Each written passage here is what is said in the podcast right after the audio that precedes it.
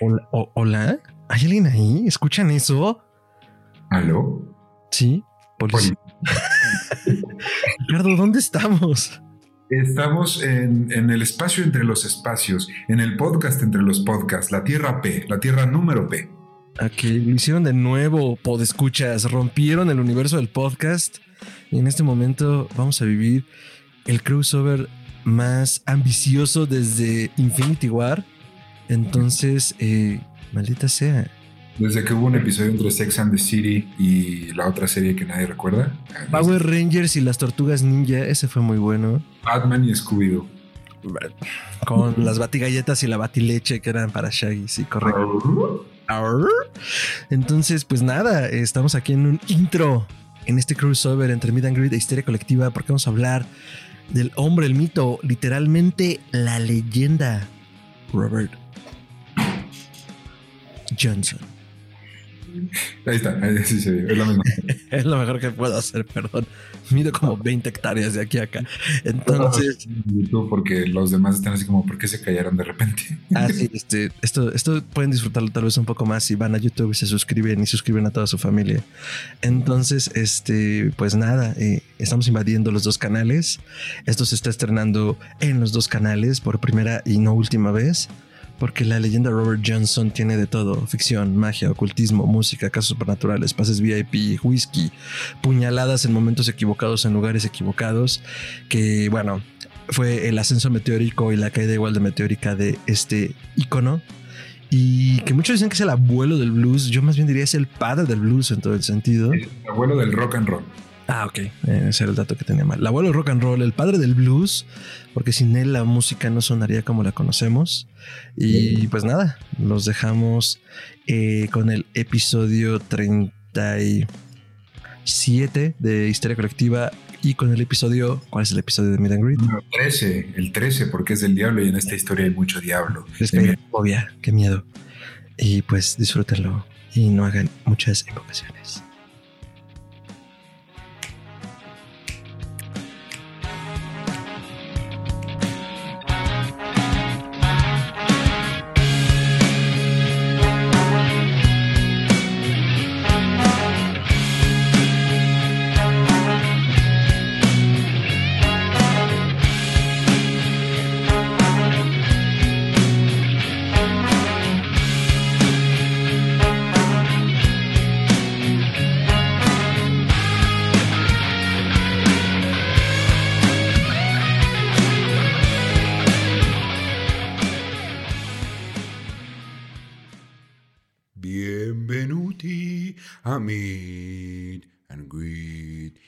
Podcast en el que Ricardo Medina o contará a un mejor amigo, ya se transformó a su mejor amigo Fernando Santamaría. Y a unos invitados con pase VIP, la historia de la música a través de los iconos que la forjaron. Toma tu pase VIP y acompáñanos a escuchar las historias desconocidas de grandes conocidos, de las leyendas que con sus notas y sus versos lograron convertirse en alguien digno de conocer en Meet and Greet mm, Podcast. Y gracias por estar aquí de nuevo. Gracias a todos, a todos, absolutamente todos los que decidieron darle clic a un nuevo episodio de Miran Greet. Aquí estamos el día de hoy con un Fernando distinto a los Fernandos que ya conocen. Este eh, lo sacamos de un nuevo closet. El, el doctor lo infló y porque tenemos distintos Fernandos para distintas cosas. Tenemos el Fernando productor, el Fernando conductor, el Fernando que hace los cables, el Fernando que limpia. Entonces, tenemos, y este es un nuevo Fernando. ¿no? bienvenido, amigo mío. Ojalá fuera cierto. Está bien, lo que te sirva para dormir por las noches. El día de hoy tenemos no solo al Fernando de Histeria Colectiva, sino a un invitado nuevo y muy especial que viene de parte de un podcast hermano que es Histeria Colectiva. El señor, el doctor, ¿qué digo doctor? El maestro, ¿qué digo maestro? El señor cirujano del terror, el doctor Brown. ¿Cómo está usted? Estoy muy contento de estar aquí. Gracias por la invitación. De veras disfruté mucho los programas cuando los escuchaba desde YouTube, Spotify y todas las plataformas que hay de medios. Muy bien, doctor. Nos da mucho gusto tenerlo por acá. Los universos se fracturen. Y, de nuevo, desde la temporada pasada lo trajimos desde un vortex distinto a nuestro querido amigo y también un, increíble conocedor de la música en general, el señor Alexander Rubén. Muchas gracias por estar acá. Es un placer volver a estar con ustedes. Es un honor siempre verlos en esta cabina que es Este nuestro estudio. cubo, esto- este vacío en el que hemos existido desde hace un año y medio en la pandemia, pero aquí estamos. Pero aquí estamos, y estamos, bueno, yo estoy listo, pero yo, yo quiero preguntarle, no solo a Alexander, sino a Histeria Colectiva Podcast, ¿están listos? Nunca he estado más listo. Sí. Ahora Así, sí. listo, creo. Estamos el día listos. de hoy todos conocemos Inspírame. el tema, así que ahí les va. Y en el treceavo día, cuando la luna esté llena y los lobos aúllen, veráse incondenatum aquel hombre que sigue el camino de la perdición, aquel que se atreva a sellar un trato con un ente oscuro, condenarse a sí mismo y a un grupo de pecadores polutos que han de venir cuando cumplasen los 27 años de edad y los excesos y las mentiras sean demasiadas para una sola vida, han de entregar su cuerpo mortal y solo vivir en el recuerdo de la música que dejasen atrás. ¿Quién escribió eso? Suena a Business Price. Yo, Esa, eso fue una aventura. Qué bien escrito estuvo eso. Gracias. Hay Estuvo hermoso. Hay cosas muy mal dichas en ese guion, pero esta es una leyenda que me acabo de inventar, pero que espero que, que sepan identificar, porque el día de hoy no solo vamos a hablar de uno de las, una de las personas que moldearon lo que al día de hoy conocen ustedes como rock and roll, pero que también podemos definir como blues absoluto, sino el primer miembro del Club de los 27 que hubo en la historia. Ya hablamos de Kurt Cobain en su momento con este caballero, con Alexander, pero hoy vamos a hablar del primero que hubo, que del que se tiene registro. Pero, pero, hoy, si es que no lo saben ya, porque ya leyeron el título y vieron la portada y saben todos, y también sabe Fernando, ay, ya sabe Fernando, Hoy pero sí. hoy vamos a hablar de Robert Johnson. el signo del Merol. Y episodio 13, episodio maldito, episodio de maldiciones, episodio del diablo, de encrucijadas. Yo no podía hacer esto. ¿Esto no se está estrenando como por ahí del 13 de mayo? Esto, eh, mm, un poquito antes, un poquito antes, es cerca de su Para cumpleaños. efectos prácticos lo vamos a soltar el 13 porque es el 13 y hay que hacer. Es el todo 13 eso. del 13 y entonces en, en número 13, número maldito y con mis amigos y, y con mis hermanos de Historia Colectiva Podcast, que ya hablaron de, encru- de encrucijadas, vayan a escuchar su episodio, ¿no? Encrucijadas y de caminos, pero eh, lo- los tenía que tener aquí para este episodio. Así que eh, podemos comenzar. Pues dale. Pues ahí les va. Esta historia no empieza como las otras que hemos contado en este podcast. Entonces, ¿dónde empiezan? Este relato comienza un día soleado de febrero con Julia Ann Majors casándose con Charles C. Dodds, un prominente empresario de Hasselhurst, Mississippi. La historia llegaría, perdón, la pareja llegaría a tener cinco hijos antes de que el Ku Klux Klan comenzara a perseguir a Charles para lincharlo. A la verga. Siendo este un hombre negro con dinero, era un blanco perfecto para este grupo de personas miserables. Claro. Nueve años duraría el matrimonio antes de divorciarse y Charles se mudó a Memphis, Tennessee. Cambió su apellido a Spencer para que ya no lo persiguieran y consiguió una nueva esposa. Julia, por su parte, comenzó a vagar de una casa a otra, viviendo con amigos o novios.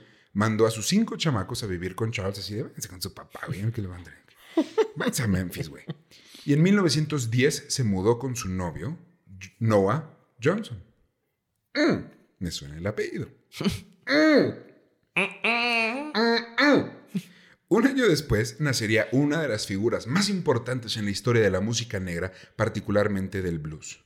Robert Leroy Johnson, en una casa escopeta que sobrevive al día de hoy. Escopeta. A las casas escopetas se les dice así porque se decía que de- desde uno de los extremos de la casa podías disparar con una escopeta A la madre. y sin darle ningún mueble atravesaría las paredes del fondo de la casa. Entonces era una casa muy pequeña, muy rural, muy pobre. Mm, mm, mm. Al día de hoy existe, güey. La pueden visitar. Ay, este es un lugar turístico. Y al parecer, Julia y Noah no se llevaban muy bien porque al poco tiempo, con todo y bastardito, esta se fue a buscar un nuevo amanecer. Uh, Sin comida, ropa o un techo, madre e hijo se fueron caminando por el delta de Mississippi.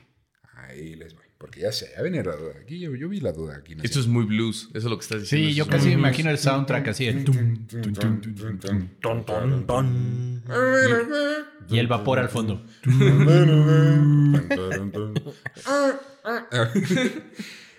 El delta de Mississippi es la sección noroeste del estado de Mississippi, también conocido como el lugar más sureño del mundo. Un lugar de segregación, violencia, plantaciones de algodón, tabaco y azúcar, y básicamente el infierno en la tierra para una madre y un bebé afroamericanos. Y un montón de O esclavos Chiapas, negros. como se conoce en México. No, o sea, gacho. Estamos en Estados Unidos. Quedémonos allá. ¿A qué nos recuerdas nuestro horrible presente? No hagamos comparaciones. Esto es 2021, por Dios. Pero es importante porque esas plantaciones de algodón eran eh, pues los esclavos negros que ya estaban liberados en teoría, los que las trabajaban. Eh, ahorita voy a llegar a cómo se les definía justo a esas personas. Eh, pues es Jim Crow Country, o sea, Ajá, literalmente. ajá, Jim Crow Country. Y este, si quieren saber más del Jim Crow, es Googleenlo. este, Google- pues googleenlo, yo no se lo andré explicando. No, es cierto.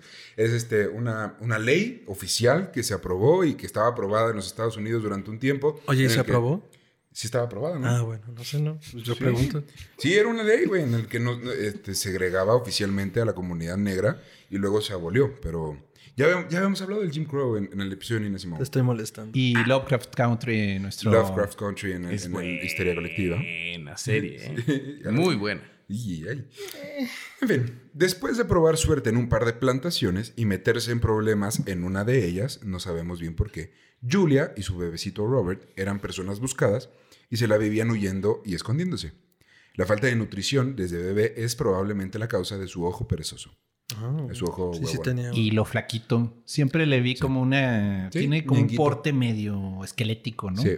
También hay un, un, este, efecto en la fotografía que usted conoce, pero ahorita vamos a llegar a eso. Al final eh, decidió volver al único lugar donde sabía que mínimo iban a recibir al niño, la casa de Charles Dodds, su ex esposo, ahora llamado Charles Spencer, en Memphis, Tennessee. Y así fue. Charles y su nueva esposa Molly lo recibieron a Robert con brazos abiertos, mientras que Julia lo dejó para buscar su propio futuro. Damn. Así fue como el pequeño Robert inició su historia consciente, con padres adoptivos, un vago recuerdo de cómo lucía su madre y medios hermanos que la verdad sí lo querían bastante. Entonces, hasta ahorita, todo cool. Ah, perdón, pensé que ibas a comentar algo. No, respiré muy fuerte. Respira, está bien. Perdón. Tienes derecho a respirar. Suspiro. En Memphis de 1913 había muchas opciones de entretenimiento para la comunidad, comunidad negra, o al menos más que en las comunidades rurales. Y el pequeño Robert creció escuchando a los músicos de calle tocando el blues.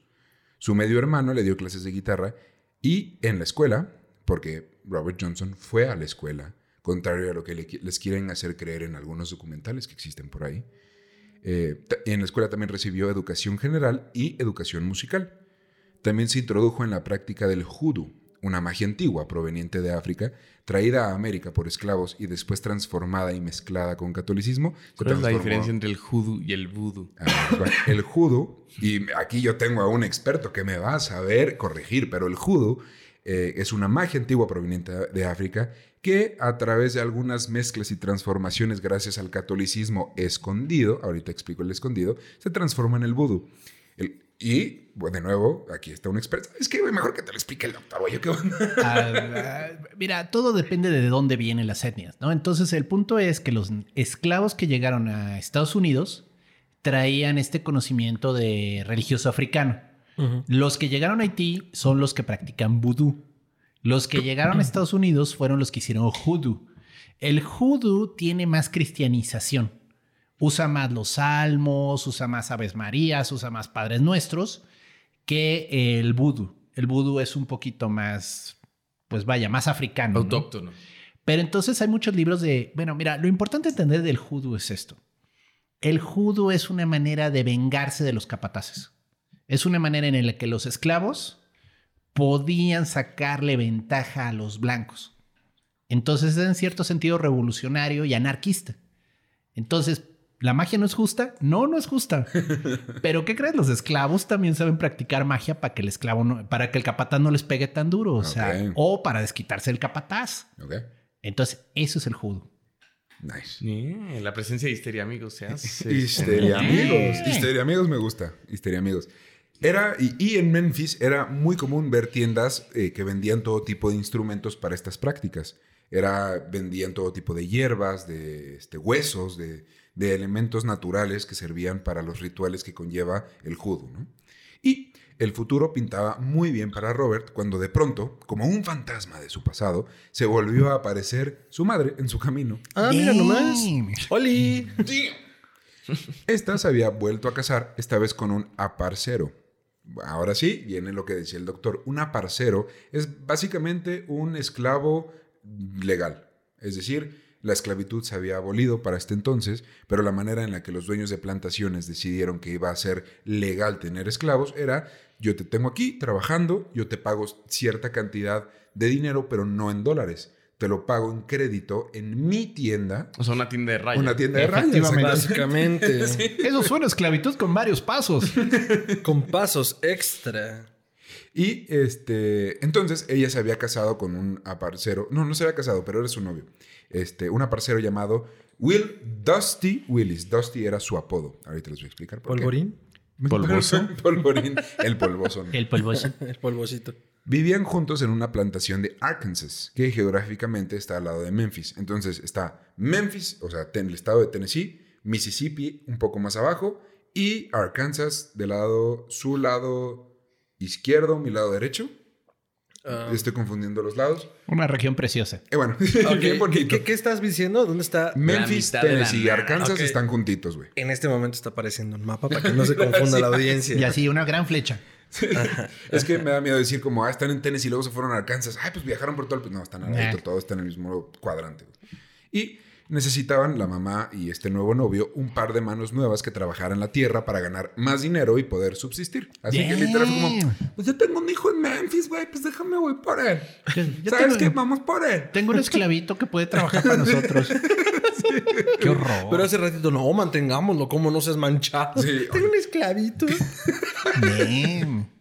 Eh, y este, y sí nacer sin un techo, ropa o comida había, habían sido el golpe limpio al hocico de su destino, dejar la civilización y la educación de Memphis por irse a trabajar a una plantación de algodón fue un gancho al hígado de este boxeador llamado la vida de Robert Johnson. Pero este no se dejaría vencer tan fácilmente. Lo triste está que no podía decirle que no. O sea, era su madre. O Era sea, por todos los derechos tenía para de llevárselo. Sí, No totalmente. había quien se opusiera. Literal fue como de, oye, pues te vienes, pues me voy, pues ¿qué hago, güey? Pues ¿qué- ¿cómo le digo que no? A pesar de que tenía muy poco recuerdo de ella, güey. Entonces, Damn. a los 10 años, literalmente, Robert se fue a trabajar y ahí haría un par de amigos, pero más importante que esto, aprendería el blues que se tocaba en las plantaciones. Un blues muy distinto al que se tocaba con el piano de Memphis. Un blues con guitarra acústica, fuerte y rasposo, como un bourbon de maíz, pero uno muy honesto que se cantaba desde las entrañas de un enojo de todo un pueblo oprimido que no tenía culpa, pero sí resentimiento. Pues es el que usa la de la botella, ¿no? De que le quitan el cuello a la botella y se lo ponen en el dedo.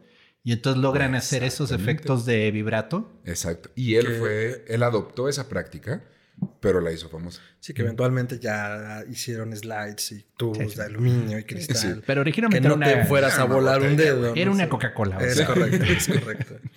Al poco tiempo, la familia Rota se mudó a otra plantación que pagaba más, que por más me refiero a dos centavos más al día. Mm, Era Y- más. Sí. Y esta quedaba cerca del pueblo Robinsonville. Ahí, Robert volvió a tomar clases de primaria y consiguió una libretita donde anotaba ideas y posibles letras para canciones. Así que nació nuestra estrella. Sí, eh, eh, ¿qué edad? Die- 10, 11 años más o menos. Ya me imagino la calidad de sus letras. O sea, Sí, no eran, no eran tan, tan bonitas, ¿no? Este, para 1928 ya tenía edad para viajar eh, y tenía como unos 17 años.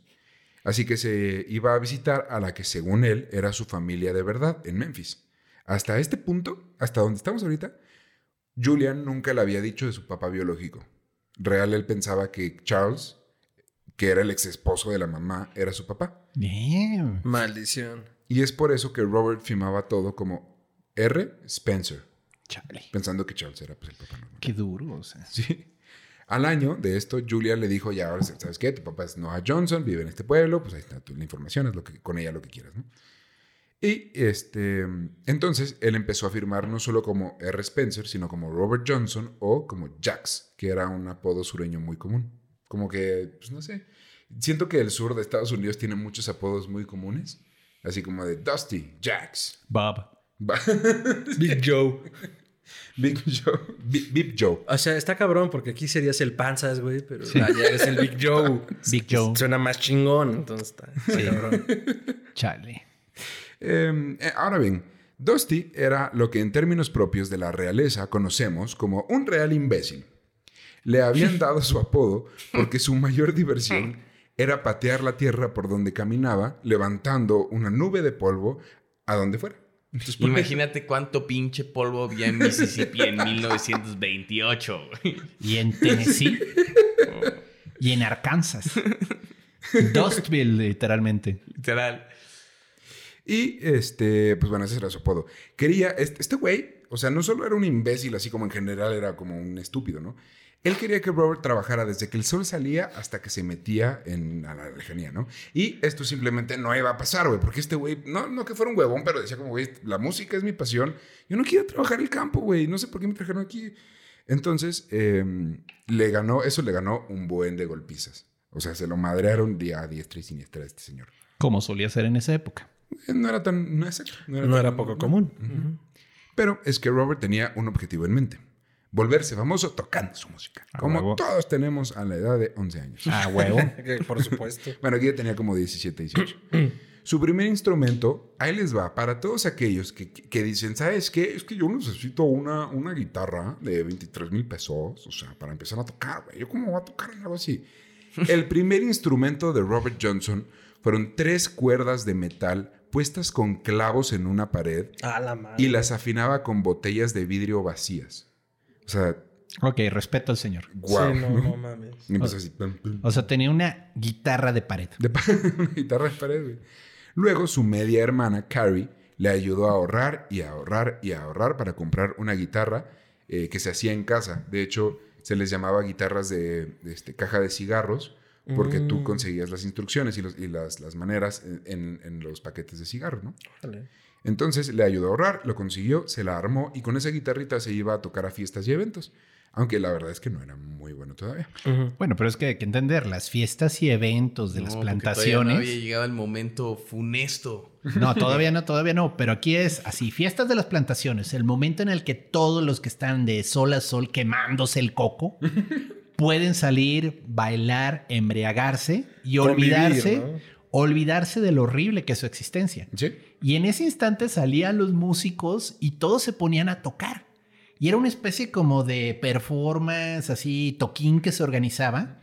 Pero obviamente, pues sí se reconocía al que tocaba bien y al que tocaba mal. Porque era una especie como de concurso amistoso de músicos. Sí. O sea, no, no, nadie ayer un, es- eh, vaya, un Paganini, pero el punto es que sí sabían que este tocaba bien y que este tocaba mal y, y no, espérate, tú ahorita no participes, mano, porque pues Qué fina referencia. Sí, sí, sí. Paganini. desafines. Es que es otro que hizo No, pacto con el diablo. Pues correcto. Ah, caray. Se Lo decía. podemos tocar en otro episodio de Meet and Greet. Eh, o de Histeria Colectiva también, porque ahí de repente estamos. Pero el chiste es que después de aún más ahorrar y ahorrar y ahorrar, pudieron comprar una guitarra de verdad, pero tenía solo cuatro cuerdas. Y después de aún más y más y más pinche ahorrar, Robert compró las dos cuerdas que le faltaban y un resonador falso. Que eh, un resonador en una guitarra, acústica al menos, es este círculo metálico que se ve en donde debería de haber un hoyo y lo que hace es que el sonido salga de una manera distinta. Pero este era falso, güey. No tenía ninguna función, simplemente estaba ahí para hacer que la guitarra se viera Para que bonita. pareciera que. Ujú. Chale.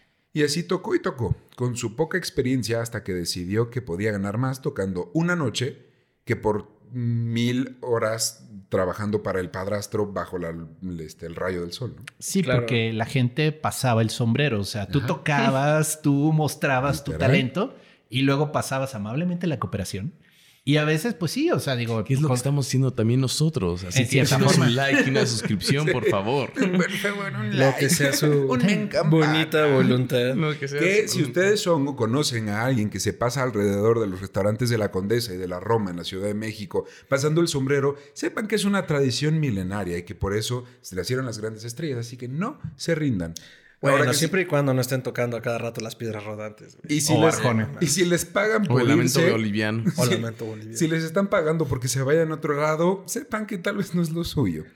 Eh, pero Ah, Al mismo tiempo también comenzó a desarrollar un gusto por el whisky de maíz y la compañía de las mujeres que se sentían atraídas por su música. Como debe ser. Como debe ser. Digo, tienes guitarra, tocas, nenas. Nena.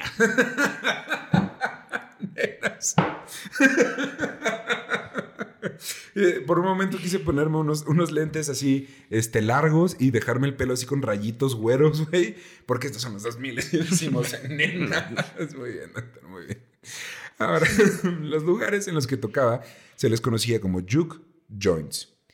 Los podemos llamar cantinas si quieren, pero la verdad es que no eran tan lujosos. Interesante porque las rocolas, el nombre en inglés son jukebox. Jukebox. Entonces, como la caja que sustituye a esta gente tocando en vivo. Mm, Exactamente. No, lo- Oh. no sabía. Oh, oh, hoy aprendimos algo. Los juke joints, les voy a describir un poco el ambiente. Si pueden tomarle un trago a su whisky pero sin refresco, estaría perfecto para que ubiquen un poco más o menos. Eran lugares que podían existir dentro de una ciudad, pero era mucho más común encontrarlos en caminos o en carreteras cerca de las plantaciones. Un lugar de pecado, apuestas, alcohol, comida y música donde los trabajadores iban a gastarse el dinero ahorrado en la semana. En estos lugares era igual de probable que te tocara escuchar No el saben qué mejor coraje blues. me da y qué vergüenza. No, qué que el asco. dinerito que se gana se lo vaya a gastar en su caguama. Me da, me da asco ver tanta pobreza. o sea. Me da tanto coraje. Es un chiste muy mexicano para todos aquellos que estén fuera. Bueno, pues es un chiste mexicano. Y en estos lugares era igual de probable que te tocara escuchar el mejor blues de tu vida que verte involucrado en una pelea de cuchillos o una balacera. Eh, la mayoría no tenía conexión a electricidad, por lo que la iluminación provenía de algunas lámparas llenas de queroseno y velas. Entonces, era un lugar pobre, paredes de lámina, mm, lámparas de queroseno, un par de músicos allá y se servía un chingo de whisky, güey. Pero, ¿qué año es? Eh, en estos momentos estamos por ahí de más o menos, ya sacó un poco, mil, 1930. Ah, ok. En las plantaciones del Porque sigue la prohibición del alcohol en ese entonces. Eh, sí, de hecho iba empezando, creo. Pero sí. Fue hasta el 33. Pero acá era, era un whisky elaborado. Sí, en- sí, el moonshine dichoso, El ¿no? moonshine, el moonshine tal cual, güey. Tal cual. Eh, entonces, eh, pues bueno, este era, eh, era, eh, eran lugares de- para la comunidad negra y esta encontró ahí un espacio para divertirse, este, ya que las cantinas y los bares de la ciudad No le servían. eran para blancos, güey, no los dejaban entrar, estaban prohibidos, entonces la segregación del sur los llevó a, a inventar estos lugares donde ellos podían ir a divertirse. Pues, y estos lugares se volvieron al- el paraíso para Robert Johnson. Decidió que tocaría en todo juke joint que se le pusiera enfrente y se puso a viajar, a viajar por todos los pueblos que pudo dentro del delta de Mississippi, Tennessee y Arkansas. O sea que dejó a la mamá y dejó a Dusty y... ¡Ahí se ven, perdedores! Ay, lo solemos. Y se fue por todo, por trenes, güey. Tren tras tren, viaje tras viaje, llegaba, tocaba, chupaba. No puedo decir que era el mejor hasta ahorita, pero la verdad es que pues, de- decidió que ese iba a ser su vida. Que era lo Este, suyo y se animó.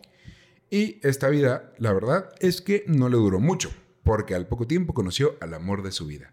Una niña de 15 años llamada Virginia Travis. La enamoró con sus canciones y comenzaron a salir. ¿Cuántos años tenía Johnson en ese momento? 15 y 18.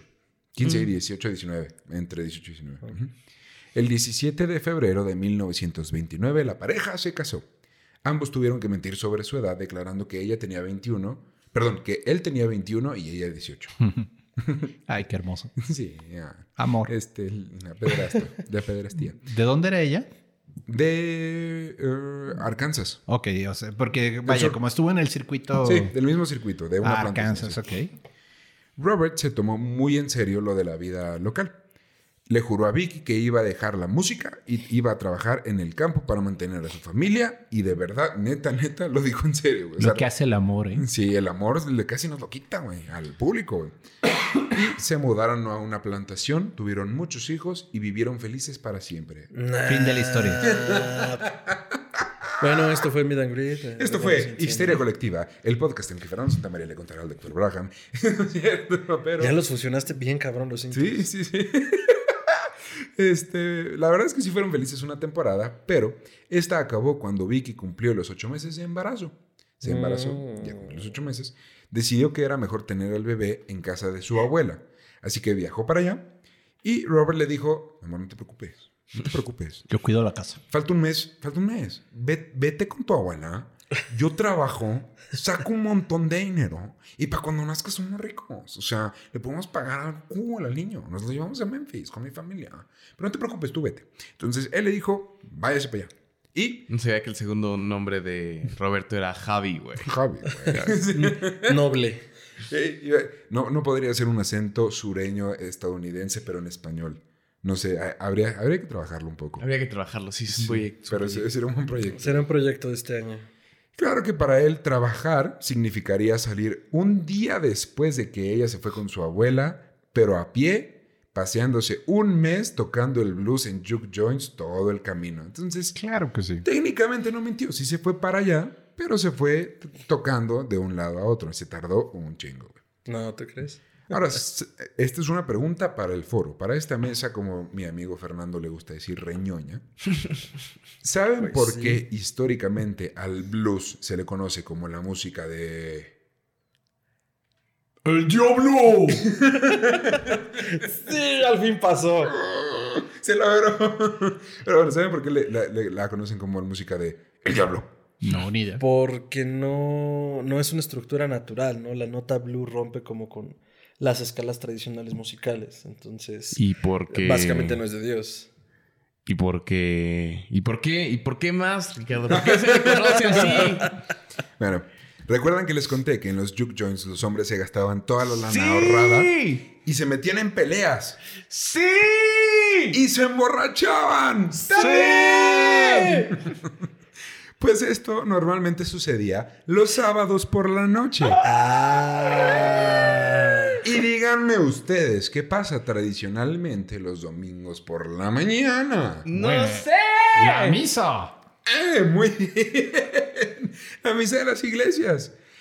Pues los predicadores notaron que los esposos llegaban crudos, golpeados, acuchillados o simplemente no llegaban. Pero eso no era lo peor, güey. Lo peor es que llegaban las jefitas sin un quinto pa'l diezmo. Ah. Sin un peso.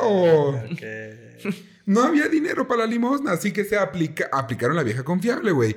Todo aquello que no se otorgue a la Santa Iglesia un ingreso digno para sobrevivir debe ser satánico, inventado por el mismísimo Belzebub, parido por Baphomet y traído a la vida por todo aquello que es pagano y oscuro porque la casa siempre gana, hijos de la chingada, y no vamos a permitir que nos vaya un puto centavo porque unos negros se les ocurrió abrir un bar y chupar.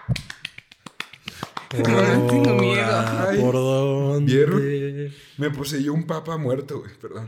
Excuse. Ay, Disculpe. No serías el primer niño que es poseído por un papa.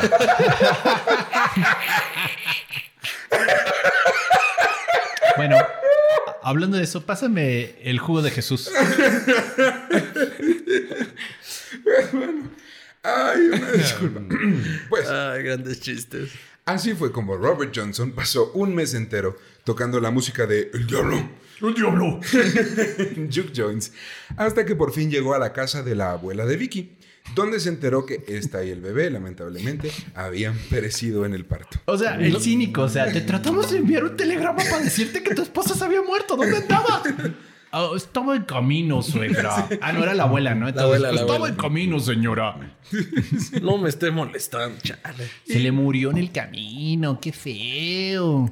Pero ¿quieres saber qué fue lo más sabroso de esa patada en los huevos? De que se te haya muerto no solo la esposa, sino tu hijo. No sé. No tengo ¿Que debía dinero al hospital? A menos mal. Que la familia... No, porque intentó parir en la casa de la abuela. Que la familia Ah, ¿viste entera de? Vicky culpó a Robert de su muerte por no haber estado presente en el parto. Ah, güey, también. no por andar emborrachándose y tocando la música la- con la que Satanás se mete a la tina con un vino rosé y una mascarilla. El diablo.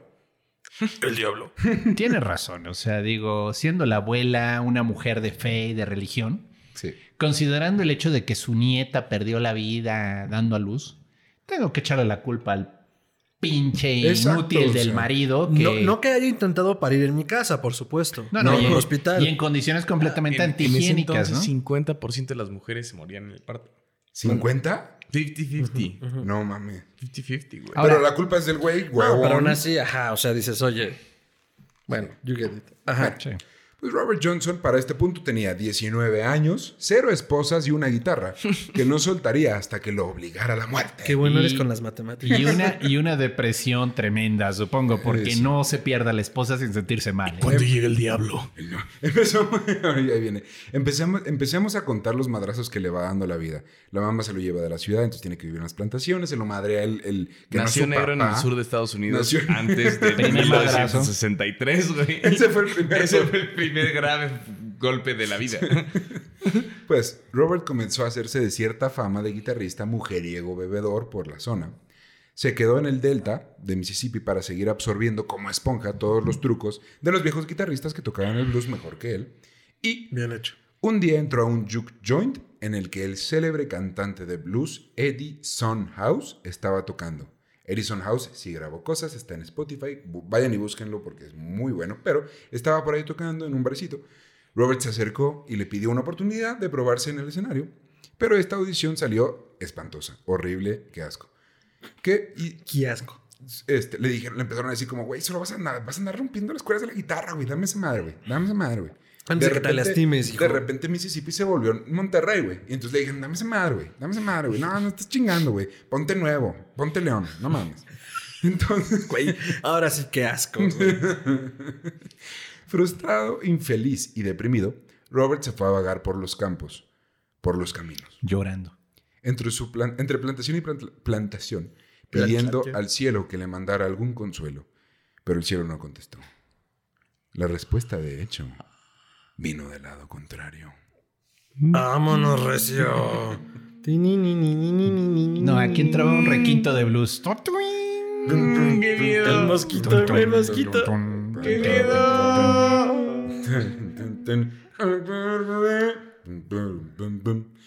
Estando en el cruce de caminos de la carretera 61 y 49, con los pies hinchados de tanto caminar y a punto de rendirse, Robert estaba dispuesto a todo, con tal de encontrarle un fin a su miseria. Entonces, un hombre muy grande y elegante se le apareció enfrente, sentado en una roca, y aunque la luna de esa noche estaba llena, este hombre misterioso parecía no tener sombra. Le preguntó con una voz ronca y aguardentosa, ¿qué es lo que buscas? Robert le contestó que quería ser el mejor cantante de blues que el mundo hubiera visto y que la gente lo aclamara donde fuera. El señor se levantó de la roca y sin mostrar su rostro detrás de su elegante sombrero le dijo, no creo que lo logres con una guitarra tan desafinada. Extendió sus manos pidiéndosela, y Robert, sin entender muy bien lo que sucedía, se la entregó. El hombre parecía que sacaba humo de la nariz, y se escucharon lobos aullando de nuevo a lo lejos mientras afinaba la guitarra. Y mientras todo esto pasaba, este le preguntó a Robert, ¿qué estarías dispuesto a dar por cumplir tu sueño? Robert contestó, todo lo que tengo. Que tampoco es mucho. El hombre rió mientras le extendía Bueno. la guitarra afinada y luego le dijo, Cuando la tomes lo tendrás todo, pero el precio será tu alma. Sin pensarlo mucho, porque pinche viejo chocho y loco, Robert la tomó, se sentó en la Sí, misma sí, a la roca en la que se había encontrado al hombre raro y comenzó a tocar. ¿Qué digo tocar? Comenzó en ese mismo punto y espacio la historia del blues moderno. Cuando levantó la cabeza después de acabar una canción para preguntarle al hombre cómo es que había logrado esta artimaña, el espacio donde se había parado el hombre, en ese espacio solo existía humo y sombras, aunque a lo lejos se alcanzó a escuchar muy bajito una risa espectral.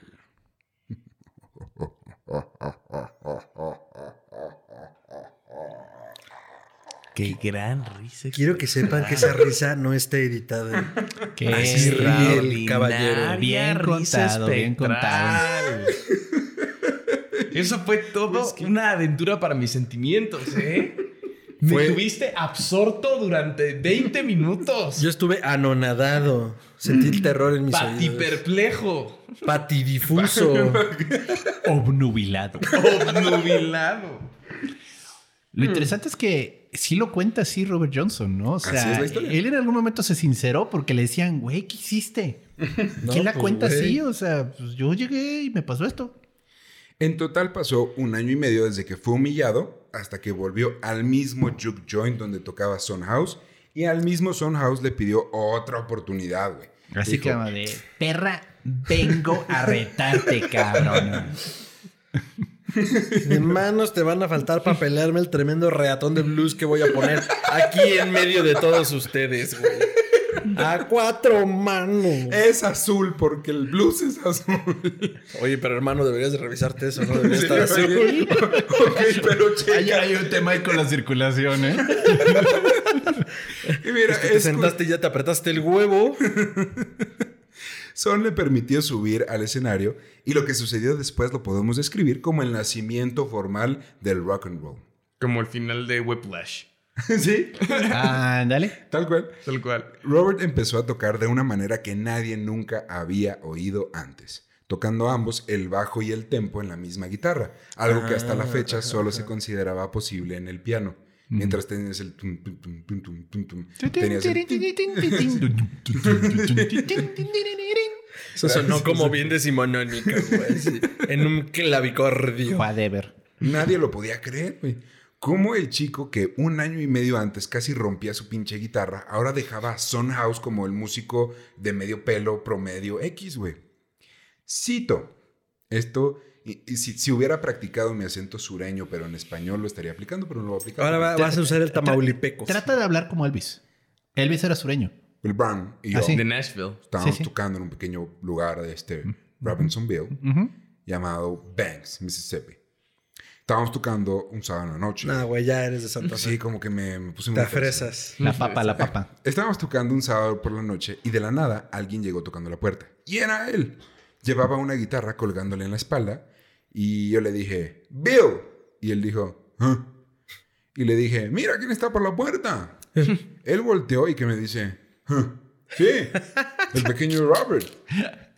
Little Bob. Y que le digo, sí, y trae guitarra. ¿Y qué me dice? ¿No? y que me dice, Willy. Ay, cámara, que me dice que llega, que le digo. Ay, que- Ah, que me dice. Y Willy y yo nos reímos. Robert al final pasó entre la gente y llegó a donde estábamos. Yo le pregunté, bueno, niño, ¿sigues teniendo una guitarra? ¿Ah? ¿Qué haces tú con esa cosa? No puedes hacer nada. Y él contestó, bueno, te voy a decir algo. Déjame sentarme un minuto. Así que le dije, está bien. Y será mejor que lo aproveches. Y le guiñó el ojo a Willy. Así que se sienta ahí y por favor, eh, y por fin empieza a tocar y, oh por Dios, era buenísimo. Cuando acabó, todas nuestras bocas estaban abiertas. Y dije, bueno, eso fue rápido. Yo per- me perdí del acento hace 45 minutos. Pero yo sí lo estoy viendo. Eso fue bueno. Eso fue rápido. lo siento, una disculpa. Si no lo captaron, pero bueno. Esa fue la historia más o menos de cómo lo vivió este Son House. Acabando la noche, Son le dio un consejo a Robert. Cito. Ahora que eres bueno, ten cuidado con las mujeres. Pueden hacer que te maten. Hashtag guarden este tweet. Hashtag cítenme luego. Arróbenme. Esta será una herramienta importante más adelante. Y aunque la historia de la encrucijada es muy bonita y la verdad es que la conté bastante bien, puede que exista una explicación más viable a por qué Robert mejoró tanto en Yo- tan poco yo- tiempo. Clases, ¿no? Por ejemplo. No, no, no, no, no. Se fue al bosque a tocar él solo hasta que los dedos le comenzaron a sangrar y siguió tocando hasta que cada cuerda se comenzó a reventar y logró con solo una cuerda tener todo el espectro de todas las guitarras. Y O en sea- ese instante se abrieron los cielos y alcanzó la apoteosis musical. O sea, es otra explicación. Sí, sí, igual de válida totalmente. Igual de válida. Sí, sí. Pues, eh, volviendo al momento después de la humillación que sufrió por primera vez, es posible que Johnson haya querido encontrarse a sí mismo, entender de dónde venía para poder descifrar a dónde quería ir. Así que viajó a su pueblo de origen, Hazlehurst, a buscar a su padre biológico. Sin embargo, no hubo suerte. No lo encontró por ningún lado e incluso hasta el día de hoy no se sabe qué fue de Noah Johnson. Sigue siendo un misterio. Sin resolver. Sin resolver.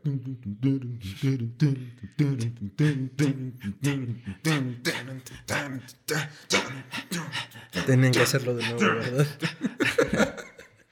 Eh, en fin, se fue a este pueblo, no lo encontró, pero a quien sí encontró fue al músico Ike Zimmerman. alguien descrito como un buen hombre, sumamente espiritual y un gran músico. Tocaron varias veces juntos en jukes locales hasta que Ike invitó a Robert a vivir con él eh, un tiempo y sin querer se volvió su tutor. Y siendo fiel practicante, practicante del hoodoo, Ike Zimmerman creía que el mejor lugar para ensayar la guitarra era el cementerio de noche. A huevo. Nadie se molesta con tu ruido, nadie te pide que le bajes, es de noche, por lo que te puedes escuchar a ti mismo perfectamente. Y Ujú. si le cantas a los espíritus, puede que estos te den buena suerte después en el camino. Mm. A huevo. Necromancia. I approve that. Gracias. Yo temía quedar como un imbécil enfrente de gente que sabe, pero al parecer medio sí le sé. Pasó un año y medio en el pueblo hasta que los locales lo empezaron a conocer como el hombre de la guitarra o The Guitar Man. El, lo- loco que toca en el cementerio también. Originales. Pues, güey, para esto, estos güeyes eran originales porque estos fueron los primeros que lo pusieron. Güey, más meros no se puede. O sea, estoy entrenando con Mr. Miyagi en el cementerio No, no, no, tocando solo decía el- blues. O no, sea, sí, el hombre de la guitarra es lo que me parecía raro. Bueno, no original, lo otro está Digo, chingón. para hacer la leyenda completa solo faltaba que el señor este, Blues tuviera una hija. Ike Zimmerman sí tenía una hija. Uy, ¿y a poco hubo romance? No. Ah. Era muy chiquita. Ay, sí, era niña. Bueno, niña, bueno, digo, ya vimos a Jerry Lee Lewis y eso nunca lo detuvo. Y ojalá nunca se vuelva a repetir. no, está, está Oh, por Dios. de. Luego lo localizó su familia porque se estaban mudando a Robert, así que le pidieron ayuda para cargar los bultos. Claro. Pobre Robert. Sí, fue como... Robert fue y los ayudó a cambiarse al 285 East Georgia Road en Memphis, Tennessee. Y esa sería su dirección oficial a partir de entonces, aunque el tiempo que en realidad pasaría ahí viviendo tal cual sería mínimo. Bueno, necesitaba un lugar donde llegaran los paquetes, vaya. Justo es importantísimo eso. Por cierto, se llevó a Ike con él para seguir practicando. Fue como, pues véngate conmigo. Oye, ¿y quién es él? Ah, es mi amigo. mi maestro, mi mentor. Mi, Oh, mi Miss- gurú. Mr. Miyagi. Eso fue- estuvo tan mal en tantos niveles. Y así fue como volvió a este juke joint y humilló a Son House. A partir de ese día la gente comenzó a ver a, a Robert Johnson medio raro. No solo por la creencia de que había sido parte de algún ritual satánico, sino porque su actitud también había cambiado. Solía maldecir a Dios o blasfemar en contra de Dios constantemente y la verdad es que era un ser solitario que prefería las botellas que duraran mucho y las conversaciones que duraran muy poco. Además no iba a la iglesia y pues, ¿qué le pasa, güey? O sea, ¿cómo que no va a la iglesia? ¿Cómo? Eran de San Pedro, ¿no? Eh, puede ser que también el tema está de que como perdió su esposa, realmente es Sí. un madrazo de la religión. Sí, de cómo chingados Dios permite que pase esto. Yo creo que sí. Hay Yo otra cosa muy importante, güey, porque el güey se la pasaba diciendo, pues, ¿sabes qué? Dios, chingas a tu madre. Y la gente decía, Dios se va a enojar y le va a lanzar un rayo, güey. Yo no quiero estar cerca de ese güey cuando eso pase, güey. Sí. Sí, sí. Bueno, quien nunca ha visto televisión española, aquí en Latinoamérica nos asustamos mucho cuando se blasfema, pero Sí. los españoles, eso es muy gracioso, al menos en su televisión pública, dicen 40 mil cosas que dices, no es posible que digan eso. Me cago en la puta y me cago en Dios. Y me cago en la puta de la madre de Dios también. En los zapatitos del niño Jesús. ¡Hostia, coño! A mí una vez me regañaron por eso, ya les contaré. Ya, sí. sí, sí. Justo fuera, de- fuera del aire hablamos de esa anécdota. Fue por una blasfemia española. Muy y lo peor es que me disculpé, tan en curva me agarró que fue perdón. Como, Güey, ¿por qué me estoy disculpando? ¿Qué chingados? Pues digo, es que es una blasfemia. O sea, O sea, Pero- sí, pero yo genuinamente creí en ella. Y nos gana, como latinos crecemos con esta Sí, eso educación sí. de decir, perdón, sorry. No, y allá en el sur son muy cristianos, o Sí. sea, quizás no católicos, pero sí creen en Dios, sí creen en Jesús, sí creen en la Biblia, sí creen que el diablo te condena y demás. Sí, sí, sí. Entonces, cuando alguien blasfema de ese nivel, inmediatamente todo el mundo... "Oh". ¡Oh, no me vaya a caer un rayo a mí! Y además músico, músico de la música Del diablo. sí. Me encanta que eso sea el precursor del rock, o sea, porque el rock también se ganó toda esta imagen del diablo. Ay, una disculpa. Si están en casa, por favor, hayan disfrutado ese ASMR para relajarse. Sí, fue así como... sonó muy bien. Ok. Ahí sonó un poco más lejos, pero también sonó delicioso, ¿no? Bueno. Y es, es lo que más cercano que tenemos al whisky de Mississippi. Es lo más cercano que tenemos a la gloria. Lo más mugroso que existía en la tienda, eso fue lo que... No es cierto, no es decir, mi amigo John Daniels. Y como... ¿John? Jack. John. Es que cuando llevas cierto tiempo bebiéndolo, puedes decirle John Gerardo. Eh, yo, yo sé que alguien, si lo acabas de comprar, eh, Jack, pero sí, O ya, sea, ya puedes tratarlo de tú. Ay, qué mamuchazo. güey. No mames. Y como ya, como ya sabemos, la vibra de los músicos hace que su sex appeal crezca por más colgado que tengas el ojo. Nenas. Muchas nenas. Qué bueno que aclaraste que estaba colgado, güey. Así que las mujeres comenzaron a interesarse aún más por él. Aunque eh, era bien sabido que era un hombre del blues. Y del diablo. conoce a un hombre de... ¡El diablo! Me, me sorprende que no le hayan puesto Sleepy. No. Por de- Por porque como tiene el ojito colgado, Ah, no sí, es el clásico apodo, o sea, el dormilón. Droopy. Droopy también. Una chica en particular llamada Virgie Jane Smith se escapaba de su casa en las noches para escuchar a Robert tocar desde afuera del juke y él la vio una noche y dijo, Mm, Ñaca, ñaca. Nenas. Desde, desde entonces comenzó a salir por un tiempo con ella y obviamente hubo sexo. Al poco Pues tiempo, obvio, güey. al poco tiempo Virgie se enteró que estaba embarazada. Robert le pidió matrimonio y le ofreció una vida decente en Memphis. Claro. Pero había un problema. Él era músico. Y Virgie era menor que él y su familia era altamente catártica, digo católica. Oh, por Dios. Es Jerry Lee Lewis de nuevo esto. Maldita sea, no podemos escapar de eso. Y pues este güey tocaba la música del diablo, así que le dijeron él, güey, a ambas, chingas a tu madre, bye, güey. Mi hija no se va a relacionar con un músico. Sí, ¿cómo? Tocas la música del diablo jamás. Robert entonces, por despecho, comenzó a salir con una mujer llamada Callie Craft, la administradora de un juke joint local donde Robert to- tocaba. Y no tenía enfermedades venéreas porque le ha dado la vuelta a Mississippi. ¿no? pues, güey, yo, yo pienso que es muy posible que sí, güey, pero nunca se ha podido comprobar. Probablemente hay una cepa de la gonorrea con su nombre, o sea. Sí. Y si no la hay, debería. Y el 4 de mayo de 1931, Johnson y Callie Craft se casaron. Por despecho, güey. ¿Y el bebé? El bebé... Ah, ahí te voy con el bebé. No entiendo. Los cohetes. Estamos festejando por qué? el matrimonio. Ah, Pero. Yap, yap. Yap, yap. Esto para el caso solamente lo alejó aún más de Virgie y de su hijo recién nacido, Obvio. Claude Johnson. Claude. Claude, Cloud. ¿Qué, Ah, sería para Claude. convertirse Claude. en Jean-Claude Van Damme? No, no, no pasó. No pasó, sigue soñando.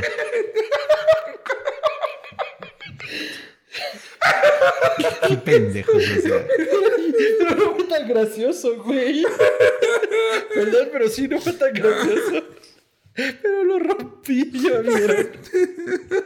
Richie.exe está fallando. o sea. 404 no he encontrado. Antes de irse a vivir con su nueva esposa, Robert lo intentó de nuevo, pero Virgie lo volvió a batear, esta vez no solo porque tocaba las rolas del diablo, eh, o las rolas que se escuchan en el segundo piso del antro llamado infierno, sino que pues estaba casado, güey. Sí, no mames, o sea, Pequeño también. detalle, güey. También, Bob, o sea, aterriza, o sea. Sup, bobo. También, hermano, agarra el pedo. Y si ya había sido golpeado, madreado y destrozado por la vida, volver a perder un amor y a un hijo fue la mordida en la oreja mientras te pico los ojos y te piso el pie con una bota en el acontecer de su triste vida. Cruzaste como cuatro tragedias de artistas y ubico a Van Gogh en tu anécdota. Al final lo único que le, quedara, que le quedaba era la, mis- la misma razón por la que a sus 20 años había perdido tanto, el blues. ¿Y qué año es esto? Tum, tum, tum, tum, tum, tum, tum, tarum, tum. 1931, 31 y medio. Plena prohibición del alcohol. Ujú, Sí, pero el moonshine, que voy a dejar que usted, doctor, que explique el moonshine y si no, lo puedo explicar yo, pero es, es un concepto extraño. Ah, el moonshine es alcohol destilado, o sea, es literalmente los alambiques clandestinos que la gente está destilando su propia bebida. Por la prohibición, ¿no? Eh, si alguna vez vieron los Duques de Hazard, yéndome a una referencia ochentera, el tío Jesse todo el tiempo estaba destilando aguardiente. Que ya no son PC, ya no son Sí. politically correct los duques de Hazard. ¿Cómo? Por la bandera. Ah, sí, sí. Confederado. Confederado que tiene Pero- en el coche. Pero esta práctica de destilar tu propia bebida alcohólica deriva de la prohibición del alcohol. Ok. Está cool. Muy cool, la verdad. Una práctica bastante buena. Un año, un año, un año duró el matrimonio de Robert con Callie hasta que él la abandonó cuando ella se enfermó y se murió al poco tiempo. Ay, qué O culero. sea, la abandonó La mientras- abandonó, Ah. Hacia el mal chile. Te enfermas, me voy, te mueres, me vale pito. O lo- Pareciera que había perdido su corazón. Haz de cuenta que fuera un hombre roto. Como si le hubiera robado el diablo sus sentimientos. O no fuera un hombre negro en 1930, no sé, claro. 31. Bueno, me refiero a que votó O sea, desapareció. un año esa de joda, diferencia, ¿no? que o sea, mucho cambio en un año, Fernando, por favor. Robert se fue y llevó la vida que quería. Tocando donde pudiera, bebiendo cuanto le entrara, ligándose a, a alguien diferente cada A noche. quien se dejara. Desmayarse, solo para abandonarlas al día siguiente y repetir la rutina, pero en otro pueblo. Seguía teniendo la idea de volverse famoso tocando el blues y estaba en casa de una oportunidad para grabar sus canciones. Se mudó a Helena, Mississippi, y ahí estuvo instalado, aunque viajando en tren para tocar en pueblos aledaños durante algunos años. Todo esto viene de una investigación increíblemente hecha. En el outro les vamos a decir de qué libro viene, pero es una investigación de un cabrón que se fue de pueblo en pueblo, a veces pueblos inexistentes, a, re- a revisar registros con tinta seca hace décadas. Pero inexistentes como, o sea, que ya habían desaparecido. Hay pueblos donde él tocó que ya no existen. Hay, Mm, hay ok. juke joints de los que ya no se tiene registro y los nombres vienen de entrevistas que se hicieron en los, en los 50, 60, Ah, gente mayor. que en lo los 80 recordaba. recuperaron. O sea, esto, todo esto Madre. es una investigación que llega al día de hoy, que la verdad es, es impresionante que se lo- logre recopilar todo esto. Entonces ya llegaremos a eso, pero les quería comentar como lo cabrón que estuvo esta investigación, güey, porque no se sabía nada de. Disfrutaste el libro. Muchísimo. Seguramente nosotros también lo vamos a disfrutar, Ricardo. Porque somos fans igual que tú. Ah, Sigue, síguenos intoxicando con esta maravillosa historia. Pues ahí les voy. Fue hasta 1935, cuando dos hombres blancos llamados H.C. Spear y Art Satherley, quien es, eh, eh, Art Satherley era el director de la disquera Vocalion, y ellos comenzaban a buscar jóvenes talentos que quisieran grabar un blues original diferente que ya, fue- ya fue entonces cuando su suerte mejoró un poco. O sea, en pocas palabras, esa música de negros deja dinero. Vamos a grabar unos cuantos discos para ganar dinero con ellos. Sí. Las compañías discográficas en ese entonces querían solamente canciones originales y consideraban que 10.000 ventas era un éxito nuclear rotundo. Que al día de hoy 10.000 ventas es nada, ¿no? Pero al, En en, ese ese entonces, momento. pues bueno. Eh, miles de músicos audicionaban al día y solo pocos lograban sacar un sencillo para luego ahogarse en alcohol con la paga de la grabación. Nada ha cambiado, ¿no? Creo que no. Ahora son clics, pero es lo mismo. Ahora son Bueno, el, reproducciones el en pedo es que con los clics no te puedes ahogar en alcohol, tristemente. A veces sí. ¿Sí? ¿O no? Sí. Si te monetizas bien, sí. Mm, Bueno, esa era una plática para una cápsula. Díselo al Gangnam Style. Ah, sí, güey. Pues, güey, ese güey. Hizo la lana del universo. Ah, pero no fue canción. solo por los... Pero no creo que Estaba pensando en, tengamos en Spotify. mil millones de Ajá. o seguidores. de escuchas. Ah, bueno, Spotify se especializa por no pagarle a la gente. Ajá, ese es mi... De hecho, el dueño de Spotify dice, no tengo por qué pagarles. perra. Pues Nunca mi- ha agarrado un instrumento en su vida. Ajá. Miles de músicos audicionaban al día y solo pocos lograban sacar un sencillo para luego ahogarse. Eso ya lo dije, pero Sí. quería cortar. Pero la cagué. Me recuerda así a las audiciones de la película Sing, de que llegaban y cantaban y... Siguiente. Siguiente. Es como, güey, acabo de dar el show de la vida. Siguiente. Robert tardó un año en ver este anu- anuncio e ir a audicionar. Tocó su canción Kind Hearted Woman Blues o el blues de la mujer con un corazón bien bonito. Sí. Noble. Kind noble. Y los dejó impresionados, así que le dieron fecha para grabar y esto iba a ser en San Antonio, Texas. Texas. Texas. Lejitos, ¿eh? Texas. Lej- No sabía, si no hubieras dicho Texas, pude haber pensado Catepec sin pedo. ¿sí? estaba un poco lejos de Tennessee. De Tennessee. güey. Sí o sea, sí fue un viajecito viaje. de ferrocarril de unas 6, 8 horas o más. Sin pedos. Feliz de por fin tener la oportunidad de cumplir su sueño, fue a tomarse una fotografía para conmemorar, conmemorar, Con Conmemorar. Conmem- conmemorar. ¿Conmemorar? Conmemorar. Conmemorar. Conmemorar. mirar, con mi mi- mirar, un momento. Esta es una de solo dos fotografías oficiales que existen de Robert Johnson. ¿Está, Y apareci- aquí- ¿Está apareciendo en pantalla? Es la portada de este episodio. ¿Para qué tiene que aparecer si ya lo tienen ahí? Que vuelva a aparecer. A ver, Ay, que que aparezca ahorita. que aparezca. 3, 2, 1. La, La magia de la edición. La la edición. magia de la postproducción. Ahora sí, zoom out. Suma.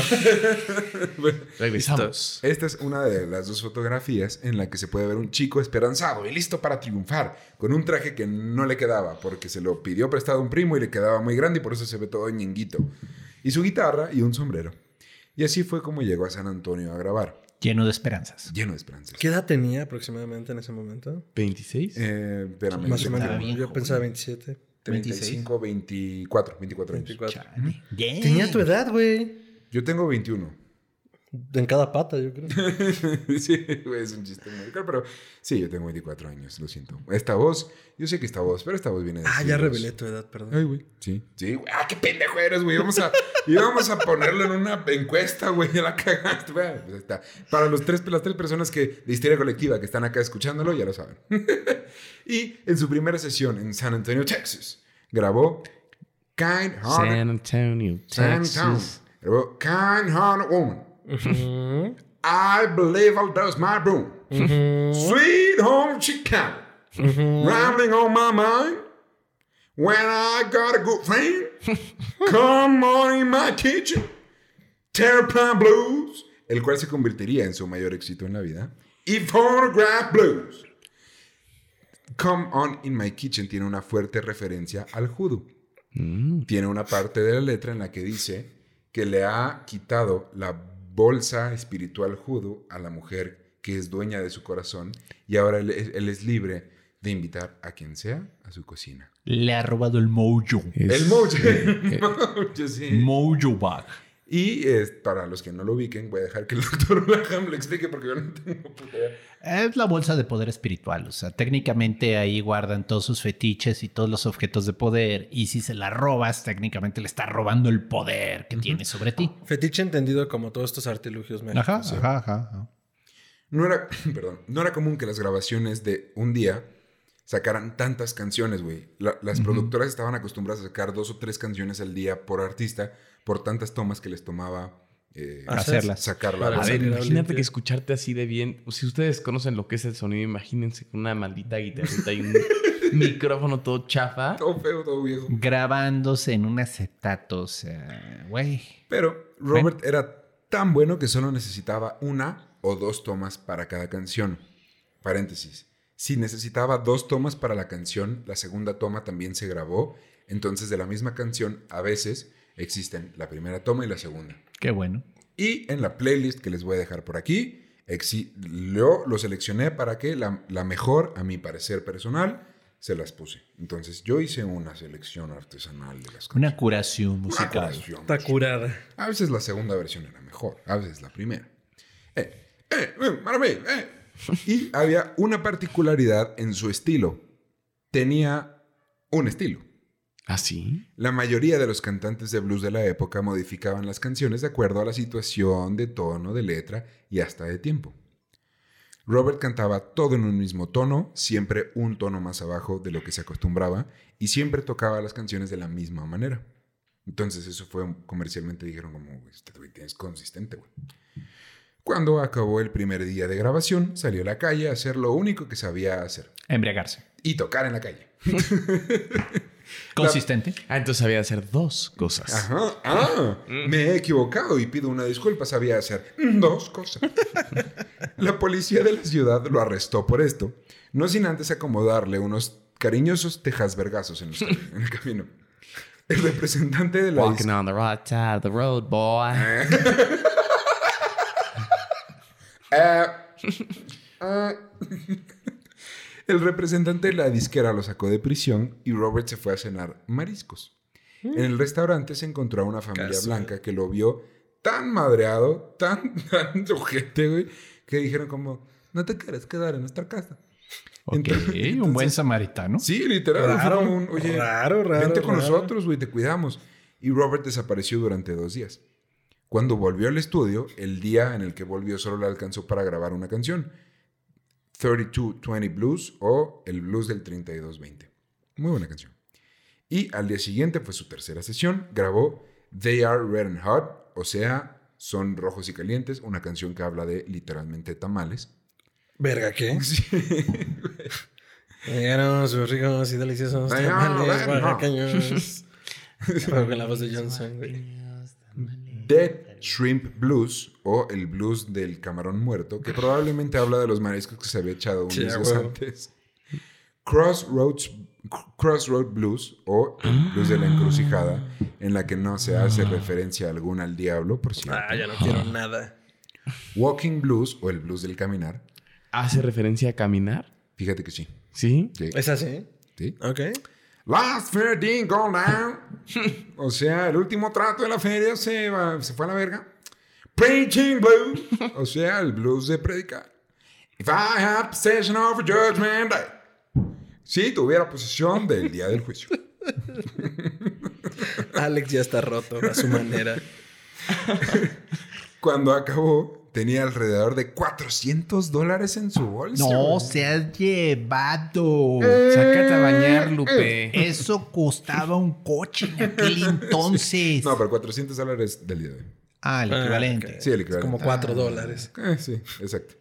Y las disqueras pagaban fijo por grabación, no por regalías, No. porque los músicos del blues no confiaban en las disqueras y que les llegaran las regalías. Dijeron como, nah, güey, págame fijo ahorita y... Y ya". luego veremos. o sea, sí. Y así regresó triunfante a casa. Con 400 dólares en el bolsillo. 400. Pues 400 más de los que tenía. Oye, no antes. la mueles, o sea, ya me imagino, llegaba con 20 cada noche, o sea, y decía, eh, fue una buena noche. Ujú, ujú. Sus, sus canciones comenzaron a ser tocadas en las nuevas e innovadoras rocolas o Mm. jukeboxes. Oh, me encanta hacer, güey. tener esa capacidad de, pre- de dominio. Sí, de, yo domino, ¿eh? yo soy el titiritero de este podcast, nomás va saliendo conforme yo lo digo. Y también comenzaba a, a ver en las cantinas estas nuevas máquinas, entonces comenzaba a pegar la música de este güey. Robert comenzó a notar también mucha competencia que viajaba desde pueblos muy lejanos solo para ver si los rumores eran ciertos. Ah, madre. ¡Ay! Y sí eran ciertos. lo venían a, com- venían a combatir al Sí, maestro. Eran como, ¿quién es ese tal Robert Johnson? Oye, como es que hay una muy buena película que deriva de esta historia. No sé si la conocen. Se llama Crossroads. Oh, No. sí, Sí, sí, sí, con, este Ralph DiMaggio. Ralph DiMaggio. Ralph DiMaggio, pero ¿El la canción está musicalizada por Steve Vai y Joe Satriani. Sal- Ok. Entonces es una cosa Es pendejamente brutal. Es hay, una hay joyita. una batalla de, de- de bandas. guitarra donde Steve Vai es uno y Ralph Macchio es el otro, Ajá. pero en realidad es Joe Satriani. es- Satriani contra Vai. Que cabe resaltar que Satriani en ese momento era alumno de Bay. Al revés. Al revés. Vai Siempre- siempre me confundo. Satriani No fue el maestro de. Kirk Hammett, Sí, de Steve Vai y de ay, el otro del G3. No me Sí. acuerdo cómo se llama. Petrucci. Bueno, no sé si estamos No, en momento de hablar de esas Petrucci. películas, pero quizás podemos hablar al final un poquito. Es que es una gran joyita, está basada en la leyenda de Robert Johnson. y, y se llama así. Crossroads. No, pues cuéntame. o sea, eh, mira, es este chavo, Ralph Ajá. que todo el mundo lo conoce por Karate Kid, Sí. que es un estudiante de guitarra clásica, pero él en realidad lo suyo es En el blues. Juilliard. Ese güey. Es el blues. Entonces se encuentra este guitarrista legendario viejito en un asilo de ancianos y le dice, es que yo quiero aprender como tú.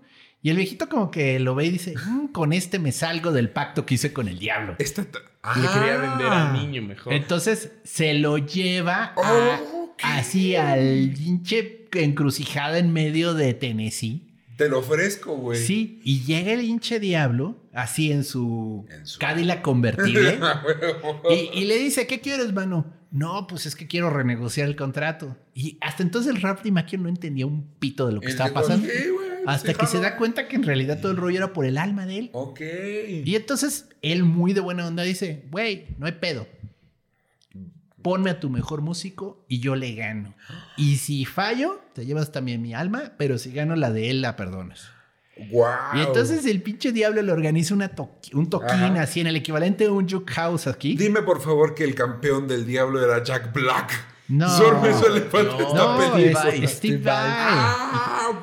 Ay, Pero, güey, pero ya- llega Steve, soy el dios de la guitarra Vai, o sea, comienza a tocar un heavy metal de no seas llevado, pero así de duelo de guitarras, lo que uno hacía, el otro lo repetía y lo mejoraba. Y el hinche Vai de repente se va para el cielo, porque como solo él puede, y así como, ¿cómo va a ganarle? Ok. Y pues es Satriani en realidad moviendo las manos, pero, oh por Dios. es, muy buen buena, final. es muy buena la música. Muy buen final. O sea, Sí la voy a ver. Sí la voy a ver. Vale la pena. Y es todo el espíritu de Robert Johnson. pues acá traduciéndonos a, a lo que lo inspiró. Las canciones de Robert Johnson comenzaron a ser tocadas en las nuevas innovadoras rocolas, ¿no? Robert comenzó a notar también mucha competencia que venía y la verdad es que era súper cierto, güey. Johnson era uno de los mejores bluseros del mundo, punto. Era iba- cierto. Ibas a retar al sensei, o sea, hacías tu peregrinación a donde vivía Robert Johnson y ¿es usted Robert Johnson? Sí. No. Lo retonduelo de guitarras. ¿Duelo de guitarras? Tan, Sí, tan. ¿qué dijo? No sé, pero parece que van a hacer un duelo de guitarras. Había escuchado duelos de guitarras, pero nunca había escuchado de un duelo de guitarras. Todo parece indicar que van a hacer un duelo de guitarras. ¿Duelo de guitarras? ¿Acaso dijeron duelo de guitarras? Ay, somos unos otacos. Yo solo lo sé por el video de YouTube, que Es- tú me mostraste. Es pero que es genial, o sea, es, lo más estúpido del doblaje mexicano del universo, o sea. En Elena, el pueblo, eh, Robert Johnson conoció a Johnny Shines, un joven pianista que le cayó muy bien. Juan Brilloso. Juan Brilloso. Ven, güey, en inglés suenan mejor. El Sí. Panzas, el Grasas, el Big Joe, Juan Brilloso. Y le permitió acompañarlo de gira por los pueblos y probablemente este güey fue quien llegó a conocerlo mucho mejor que incluso su familia. Ahora ahí les va. Si ustedes Juan googlean Brillas. al día de hoy Robert Johnson Photography, hay tres fotos. ¿Recuerdan que las había dicho que, hay- que había dos? Bueno, no, hay tres. El problema es que con la tercera todavía se está discutiendo si es eh, original o no, si es verdadero o no. En la tercera foto, ahorita les platico de la segunda, pero en la tercera foto, se les- Güey, qué gratuito estuvo. Podríamos haber vivido sin eso, ¿eh? sale, sale Robert Johnson. Espérate, ¿pero sabes dónde va a salir la foto ahorita? Esa foto de la que estás hablando. Aquí. ¡Aquí! Sí, más postproducción para nuestro productor. Sí. Trabajo un marcador. Ahora sí. Trabajo que hacer. Suma. O no tengo nada que hacer, güey. Ahí te las pongo en las Gracias. fotos. Y esta tercera foto es con Johnny Shines. Entonces se ven los dos con sombrero así medio malotes, así de mi ojo, güey. Queremos ser gangsters, pero no lo somos. Güey, mi ojo. Dijo, mi, mi ojo huevón, dijo. I have a sleepy eye. Y Shines cuenta que Robert era un alma solitaria. Nunca mencionaba su pasado ni a su familia y protegía mucho sus técnicas. A Shines sí le enseñó lo básico, pero nada más, y a ningún otro músico le permitía ver o aprender cómo tocaba. De hecho, dentro de la mística de Robert Johnson, existe el mito de que él tocaba e incluso grabó las canciones que existen al día de hoy de él, viendo hacia la pared, así de que en una esquina las tocaba, pero viendo a la pared. O sea, no me vean tocar. Ay, qué miedo, ¿por qué lo haces así? Es tímido. Pero Como El Jim mito- Morrison, así de tímidos. esto no es cierto.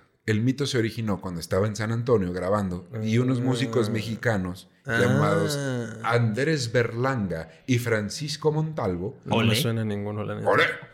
le pidieron tocar para aprender cómo, pues, cómo tocaban, güey, Su el Mississippi técnica, y el ¿no? blues, güey. Es como de, vengo de México, güey, toco rancheras, toco, vengo a grabar a ¿Y Estados tocas Unidos. bien las rancheras? Yo No, toco no, no. bien las A rancheras, ver, pero quiero saber cómo tocas tú el más, blues, güey. Más bien así. A ver, tú, vato loco, yo Eh. quiero aprender cómo tocas. ¡Eh, vato loco! I, I heard you like, like tocando de guitarra. And please no, no, rewind. Let me, let me escuchar. I, I want to listen to you, man. Eh, man, este. Man, come on, let me listen to you. Eh, rewind. Y entonces, Robert dijo, pues va, güey, pero me voy a voltear, güey, para que no veas cómo toco, porque chinga tu madre, no quiero que me robes la técnica. Y de ahí nació el mito de que este güey tocaba. Güey, pero la neta es que estaba muy cabrón robarle la técnica a Johnson porque Sí. así como con Paganini, no era un pedo de que supiera o no supiera, sino que tenía dedos más largos que otros, güey. No, de hecho, hay una leyenda incluso que dicen que cuando tocaba, parecía que tenía seis dedos. A ese nivel de, de movimiento de la mano. Y hay otra leyenda que dice que su guitarra, en lugar de tener seis cuerdas, tenía siete. Que no es nada, no sería nada extraño. No sería extraño, pero no sí se puede una de- comprobar. sí sería un adelanto a la época como de Sí. 70 años. Sí, eso es de, no eso es de comprobar heavy de metal, esto. ¿no? De o sea, de Van Halen y esos solo eso. locos, ¿no? Ajá, ya es como de No metal progresivo, comprobar. la séptima Yo, cuerda. yo todo lo que comparto aquí está comprobado con, con documentos. Pero el tema de las siete cuerdas está ahí medio escabrosón, ¿no? Y como nadie lo vio tocar y dejó un registro, exacto. Sus nuevas canciones comenzaron a pegar. Aunque la gente no le creía que era solo él el que tocaba las grabaciones. ay, qué mamones. Hasta que él lo demostraba, güey. Literal era como, ay, ese Robert Johnson toca bien padre. Yo soy Robert Johnson. Ay, ¿a qué no? Ah, no. Eh, yo pensé que eras más alto. Yo pensé que era General Robert Johnson. Yo pensé que usted iba a ser más alto. Y él le decía como de, ay, pues sí soy yo. Ay, pero tocaste con una banda. No, yo solo. Ay, no manches. ¿Quién se- te llevaba el bajo, no? sí, exacto. Yo hacía el bajo. Cito. Ay, ni se oye. Cito. La cualidad misteriosa era que tocaba la guitarra como se toca el piano y eso es lo difícil. Gente de todo el mundo quiere hacer eso. Siempre ves dos guitarras tocando juntos, uno apoyando al otro. Pero Robert no necesitaba apoyo. Eso llamó mi, mi atención. Nunca imaginé que podrías tener un piano en una funda y caminar con él. Oh. Qué profundo.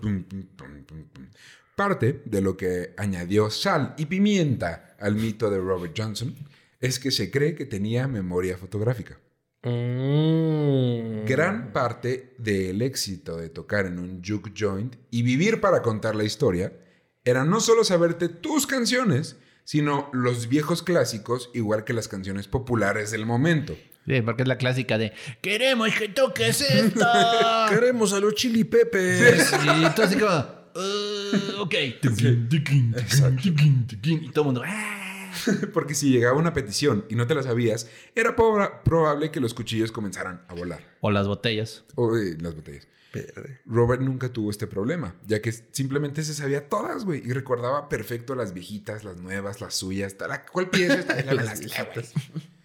Y sí, las viejitas son de 1800, ¿no? Pero pues sí. Sí, güey. Las viejitas de ese momento. Shit, man. Shines incluso cuenta que en una ocasión estaba teniendo una conversación con ese güey mientras la radio de los vecinos estaba prendida y una hora después Robert ya estaba tocando las canciones que se había escuchado a la distancia con los vecinos, güey. Ah, huesero. Huesero.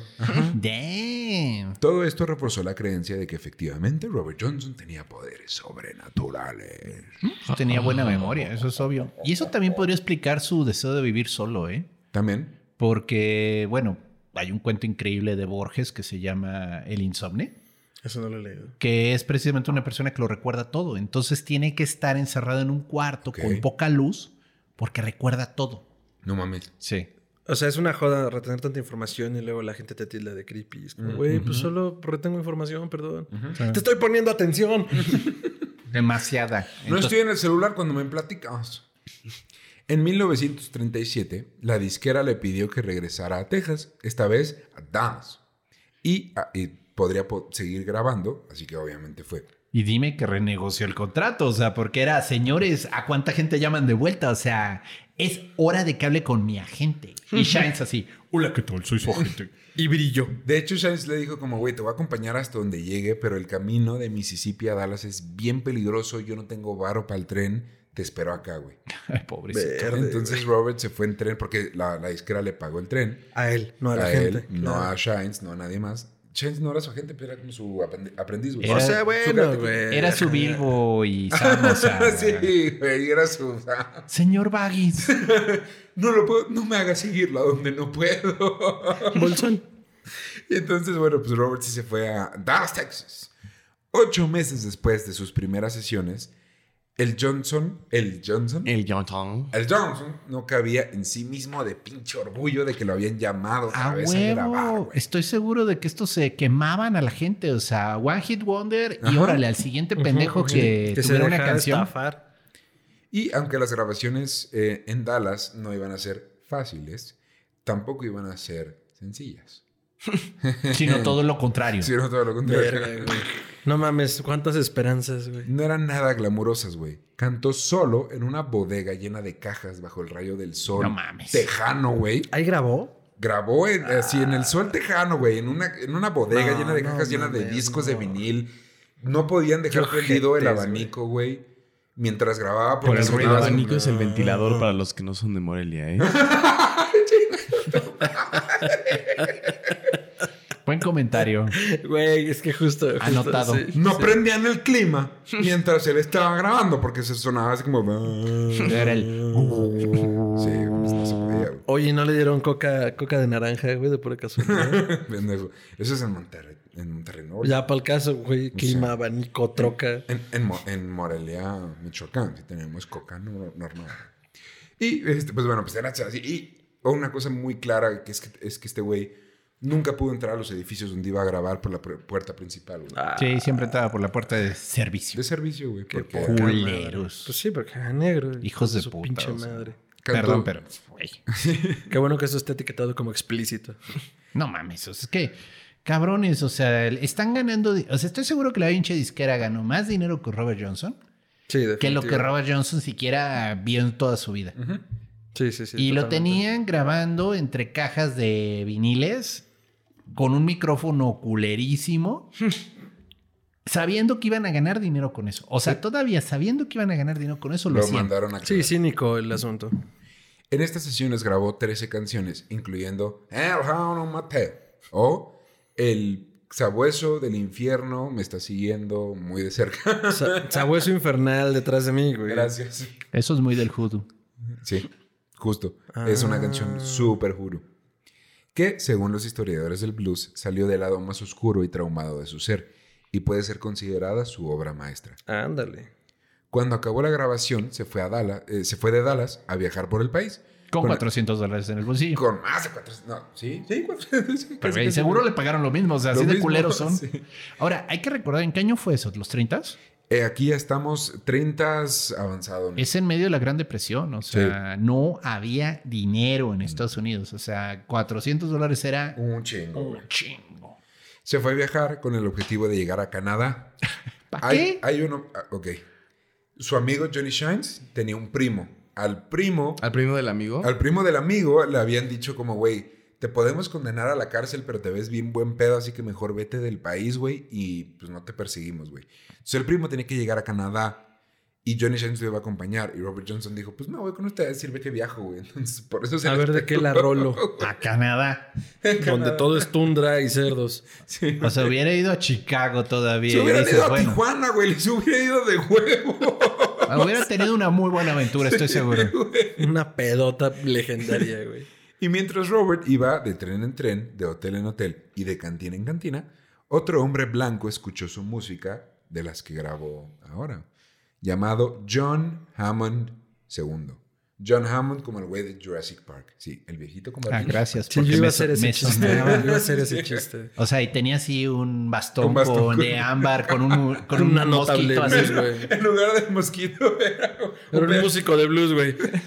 Así, eh, en ámbar. ¿no? Preservado. Pues bueno, John Hammond II era un hombre adinerado, obsesionado con la música negra y comenzó a dedicarle críticas a la música de Robert Johnson y esto le dio visibilidad en la comunidad blanca aristócrata de Nueva York. O sea, de nuevo, es este los blancos queriendo hacerse del arte y pensando que porque oyen esta música son cultos y están en contacto con los pobres. Qué raro, ¿no? Suena como a vibrar alto. Abelina Lesper, quizás. Pero estos güeyes Saludos, Abelina.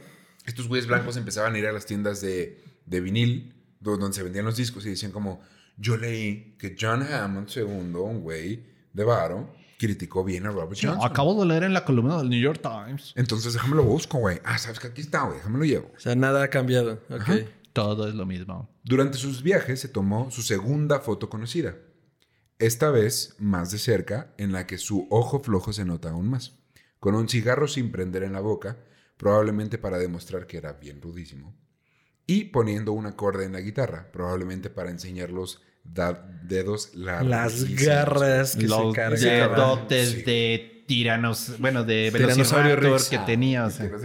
Este güey sí tenía pinches dedos así, mamón. Entonces, si ven la segunda foto, van a estar en los show notes.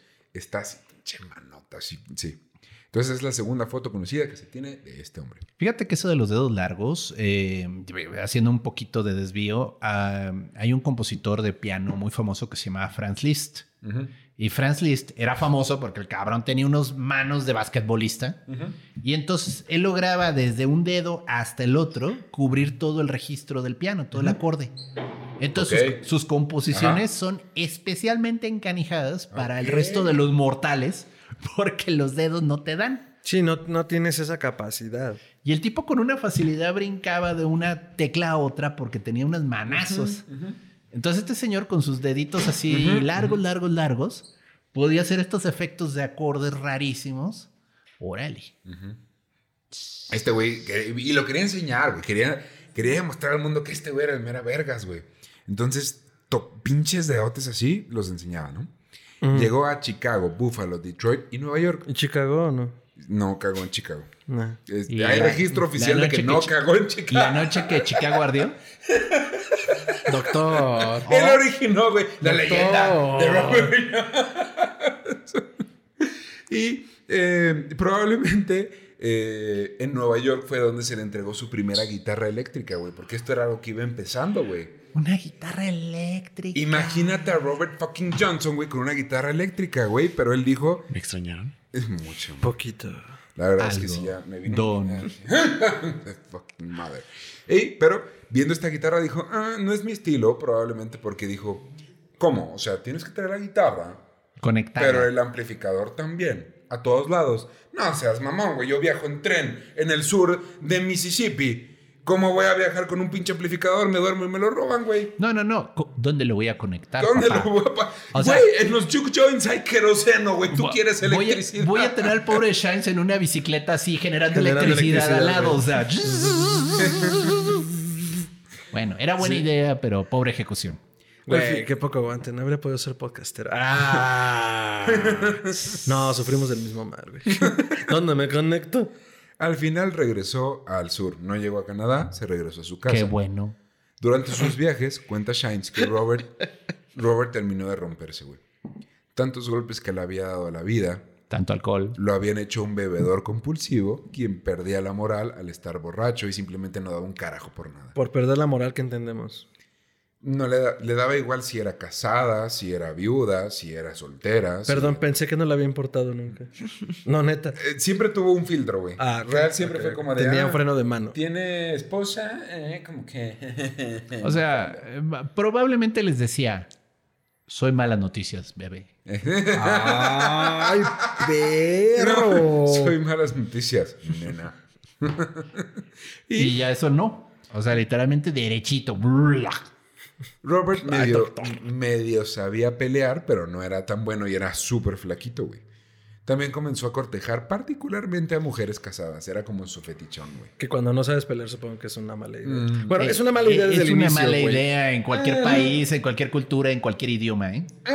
Y ahora no sabes defenderte peor. Así es como llegamos a 1938. Robert pasó a ver a su madre y le dijo adiós. Pasó a ver a su familia en Memphis y les, dije, y les dijo adiós. Y quiso hacer una gira por Mississippi, el estado más peligroso del mundo para una persona negra en el momento. Bueno, creció ahí. Sí. Cuando llegó a Greenwood, comenzó a cortejar primero a la hija de un hombre al que apodaban Tush Hogg, un apodo común entre el sur para hombres determinantes y autoritorios con per- personalidad fuerte. ¿Cómo se dice otra vez? Tush Hogg. O sea, comenzó a cortejar a la hija de el asesino James. Sí, güey, literal, fue como... co- Empezó a cortejar a la hija de al güey al que apodaban el patrón. Así, güey. No, güey, pues también, es que tú también, hermano, te buscas pedos ya gratis. Pero esta chica lo llevó a un juke joint llamado Three Forks o Tres Tenedores. Tenedores. Y ahí, Güey, quiero ir a un lugar llamado así. Sí, sí, güey, todo yo también. Son como estos este, diners de mala muerte a la Sí, de la carretera sí, estadounidense. No, pero ¿no? Three Forks está hablando de una triple encrucijada, o sea, porque un fork es también una bifurcación. Probablemente tenía que ver con el río, ¿eh? Sí, de O sea, Mississippi. Sí, el delta, río de. Mississippi. El delta Sí. ahí que formaba un triple, una triple encrucijada. Y pues llegó ahí, Mero. se estableció un tiempo. Porque este güey llegaba, normalmente algunos este, juke joints tenían cuartos de hotel, güey. De motel. Te, te tocabas, güey, pero te decían, pues te dejo la noche gratis, güey. Camerino. Entonces, pues el el camerón, el camerón. Ahí se estableció durante un tiempo tocando y bebiendo sin parar. ¿Y a quién creen que se le ocurrió comenzar a ligarse? A la hija del dueño del Three Forks. Por supuesto que a la esposa del cantinero. la chingada. Estuve cerca, muy cerca, muy A cerca, la amigos. esposa del que saca a los borrachos. No, güey. Ralph Davis no tenía idea que cuando su esposa Beatriz le decía voy a visitar a mi hermana, en realidad iba al edificio de al lado donde se hospedaba Robert Johnson y se lo encamaba todo el día. Tenías que hacer eso, Qué ¿verdad? hermoso. O sea, es, es- es tan humano. Estuvo horrible. Estuvo espantoso, güey. Estuvo rico. Pude- pudo vivir. el resto del... Estoy, Podría seg- vivir sin eso. estoy seguro que Robert Johnson lo encontraba rico. Sí. Sí, pero no habría encontrado yo la soy- crestomatía de Ricardo. Yo soy la reencarnación de Robert Johnson. Bueno, el, el señor este Ralph no tenía idea hasta que sí. Cuando se enteró, O sea, tanto va el cantar al agua. sí, Claro. cuando se enteró planeó una venganza dulce, pero Vendetta. no letal. ¿Por qué? Porque la noche del 13 de agosto de 1938, más o menos a las 11 de la noche, mientras Robert tocaba un blues delicioso, le invitó, Ralph, una botella de whisky de maíz Claro. en la que había vertido Pasa Green, un veneno común de la zona que no es letal, pero sí incapacita a la víctima y le da náuseas. Se usaba normalmente en estas cantinas para cuando alguien estaba ya súper mal, se lo daban, se lo ya tomaba, lo quebrabas. lo quebrabas y pss, lo tenían que sacar. Pero ¿Qué, bueno, qué veneno será, doctor? ¿Traducción en español? ¿Hay alguna idea? No? ¿Pasa Green? No Pasa tengo Green. idea. Le Ok, consigo el, habrá- el- habrá que checarlo. el nombre, porque hay un nombre en latín, pero sí. Va. Entonces, le vertió tantito en la A botella ver. y dijo, pues para que la sufras tantito, güey, para que te den náuseas, ¿no? Tómala, cabrón. Beatriz fue el conducto que le llevó la botella a Robert. Sí. ¿Qué, qué- qué hijo de qué, qué mia- maquiavólico? Maquiavélico. Ma- esa- maquiavólico. Aquí hashtag maquiavólico. ¿Cómo, cómo se escribe Pasagrín? Pasa eh, P-A-S-S. S-S-E. Lo que está ahí, güey. Eh, pero a mí se me hace súper maquiaválico. Eh, ma- maquiapélico. Es súper maquiapélico. No, güey, estoy escribiéndolo mal. El mejor que, lo- el, que, el que busque hacer el daño le diga, ¿te gusta mi, mi, mi esposa? Sí. Pues ella te va a llevar este... Por favor, deja de manosearme. Estamos en programa. Por favor, señor, me pone Me nervioso. está lastimando. Estoy inseguro. Así que Beatriz fue el mismo conducto que le llevó la botella a Robert y este tomó el destilado mortal. Distilado. Entre canción en No, destilado. Distilado. Destilado. Ah, que distilado. Se nos están complicando la Ahora. L ahí hoy. Ay, ay, ay. Ahora. La Ahora, coherencia. Sé, sé que para este punto han de estar pensando, pero querido arroba tiranosaurio Rick, Tiranosaurio Rex. sabemos que no va a morir porque el veneno no es letal. Nos lo acabas de decir ahorita. Ajá, Hace casi literal 30 segundos, güey. sí. Sorpresa, pero cuando tienes algún problema estomacal, una úlcera, una hernia, algo como un laxante te puede matar. Suena que Mm. tenía úlcera por el alcohol. Y ahí es cuando yo digo, "Mm, Güey, ¿por qué todo, todo es sexual contigo? Ah, mm". Maldita sea. Hay algo que no les he dicho hasta este punto. Antes de salir para Mississippi, Robert fue a ver al doctor en Memphis porque había estado teniendo dolores estomacales. Me lleva la chingada. El doctor le diagnosticó úlceras y le recetó dejar de tomar alcohol. ¿Y ustedes creen sabía. que Robert fucking Johnson dejó de tomar alcohol en Mississippi? No, güey, tomó más seguramente. Seguro con eso se curaba. Yo tengo que ir a Mississippi a comprar un pinche whisky local, güey, porque yo tengo que probar a que está. Ok, dos Ah, cosas. Ok, ya sé con qué está hecho el pasagrín. A ver. Ah. Con naftalina. Ah. Lo que trae Lo que suena que es tóxico. Sí, la naftalina es un derivado del petróleo. Eran unas bolitas que usaban nuestros abuelos Para para, que no hubiera ropa, ¿no? polillas en los armarios. Eso lo, lo destilas y haces una sustancia que es la que te hace daño. Que ahora lo trae la ropa para Sí. que no huela feo. Ya. Pero es como si te. No, ese es el silica gel. Ah. Pero es como si te echaras este. Perdón. Bueno, pues ándale, es como si te echaran silica gel en la bebida. O sea, que dice no te lo tragues, pues es igual. O sea, Ahora te va el matar, gel también pero- lo trae el equipo electrónico para que no, Ah, no retenga humedad y no se oxide. Todo todo este desmadre cuando lo guardamos, lo guardamos con silica gel. Por cierto, si han escuchado la historia de que alguien le tumbó la botella de la mano antes de que se la tomara, pero él terco y necio pidió otra que tenía la misma sustancia, esto es mentira o Ah, una exageración. Bueno. Mm, puede que haya pasado cierto grado de que, cuidado, pero nunca le tumbaron la botella de la mano. ¿Ok? no, pero además, ¿a qué nivel Y tenía que quedar claro. ebrio estaba el señor que no notó que la botella sabía naftalina? Sí, no, uno, güey, pues es que era, güey. Yo creo que a esas alturas ya no Imagínate notas. ¿no? un Bourbon de, de Mississippi, güey. Lo último que notas es cualquier droga en ella, güey. Podía Lo- funcionar con un coche con él, ¿no? O sea, Sí, güey, claro.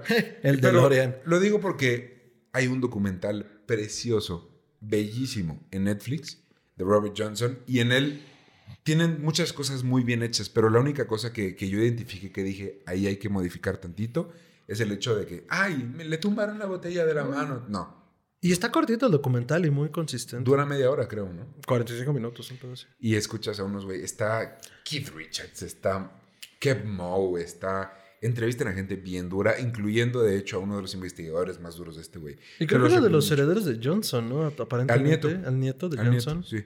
Él ah, tiene algunos nietos y uno de ellos sale en el documental. Entonces, muy recomendado. Si ponen Robert Johnson en Netflix, le sale. Muy bello. Y hay unas escenas. Y si con- no, y si no pueden hacer clic aquí. no, eso no. Ahí sí no eso nos sí te voy a fallar, güey. Pues, ahora sí, regresando a este evento fatídico. Cuando el veneno hizo efecto, Robert Johnson comenzó, comenzó a vomitar. Comenzó. Comenzó casi sin querer a vomitar. La úlcera y las varices que tenía le sintieron el Sí, efecto, claro, causando Varice una es una palabra horrible. varice. Varice. Sí. O sea, dices varice y sientes en los lugares muy precisos del cuerpo la palabra. Sí, sí, sí, sí. En mi caso, acá. Pero eh, sintió eso y sintieron el efecto causando una hemorragia interna. Robert fue a su cuarto de hotel donde estuvo solo vomitando sangre y aullando Ay, durante dos días, güey. Tuve que checar que sí era sí, pues, Pide la 3, mi lord. Estuvo dos días, mi lord.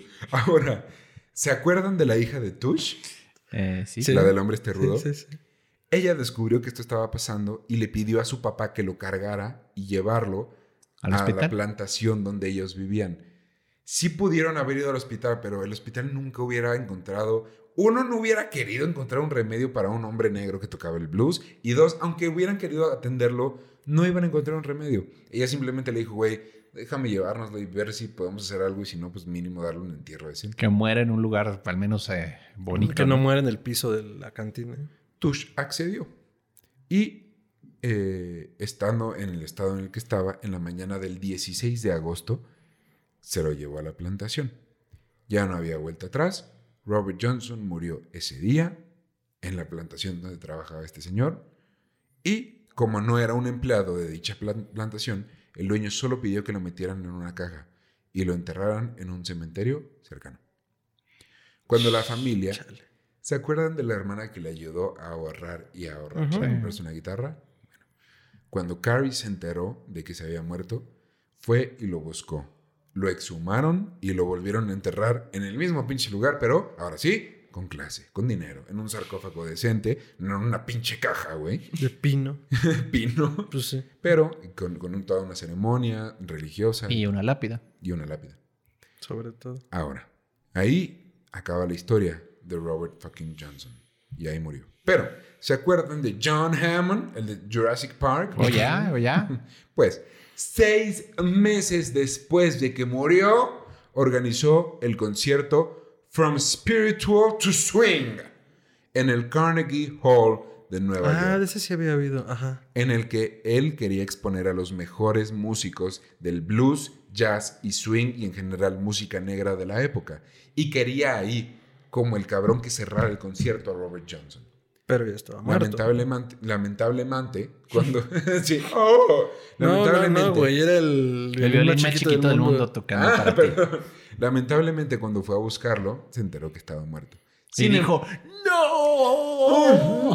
¡No! tengo que clonarlo. Todos estos dólares que estoy perdiendo, mi millón, ahora se vuelven 999.997. Pero, pero, encontró una solución. Mm, Él lo que hizo fue poner una vitola. ¿Vitola? Vitrola, ¿no? ¿Vitrola? Eh, este aparato que reproduce un disco de vinil, pero co- como con un- la de Tarzán, Ah, sí, Son sí, vitrolas. que tiene ¿no? casi como un, como un este. Va, va, Un, un con el disco. Y, Ah, un- sí. y el disco de vinil. Entonces puso una de esas, puso un disco, un record de Robert Johnson. Disco. Lo iluminó con una sola luz desde arriba y tocó las canciones de este hombre. Y no le tuvo que pagar. Nada, y para deleite del público, todo el mundo se paró en alabanza y en aplauso para decir qué chingados es esto y por qué es tan chingón, cabrón. Ahí nacía la leyenda, el mito de un hombre roto, prisionero de la misma música que le había hecho perder todo lo que le importaba, pero sin la cual no podía vivir. Su música pasaría a la historia a través de tantos otros porque sin el abuelo del rock and roll, hoy no existiría la música de Muddy Waters, B.B. King, Elvis Presley, Jerry Lee Lewis, los Beatles, Eric Clapton, los Rolling Stone y tantos otros que caminaron por un sendero marcado por los pies de Robert Johnson. Dorime. No, no, bajo el signo del mero. El diablo, doctor, el diablo. El diablo.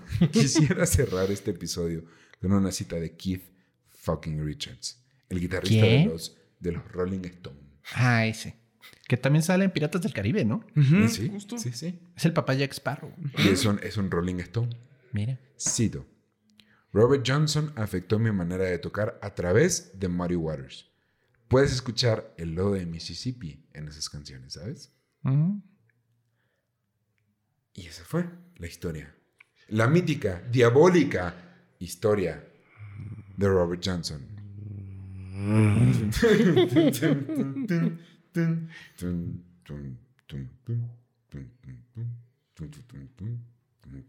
Esa no es un blues. Esto fue Meet and Greet. Historia colectiva. Y muchas gracias por acompañarnos, mis amigos de Historia Colectiva. ¿Qué les pareció el episodio?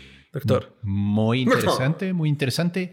¿Podría recomendar una pequeña historia de Robert Johnson? De grasa. Este es un programa, doctor. Fíjense que eh, hay un manga, o sea, vaya, un cómic japonés basado en la vida de Robert Johnson.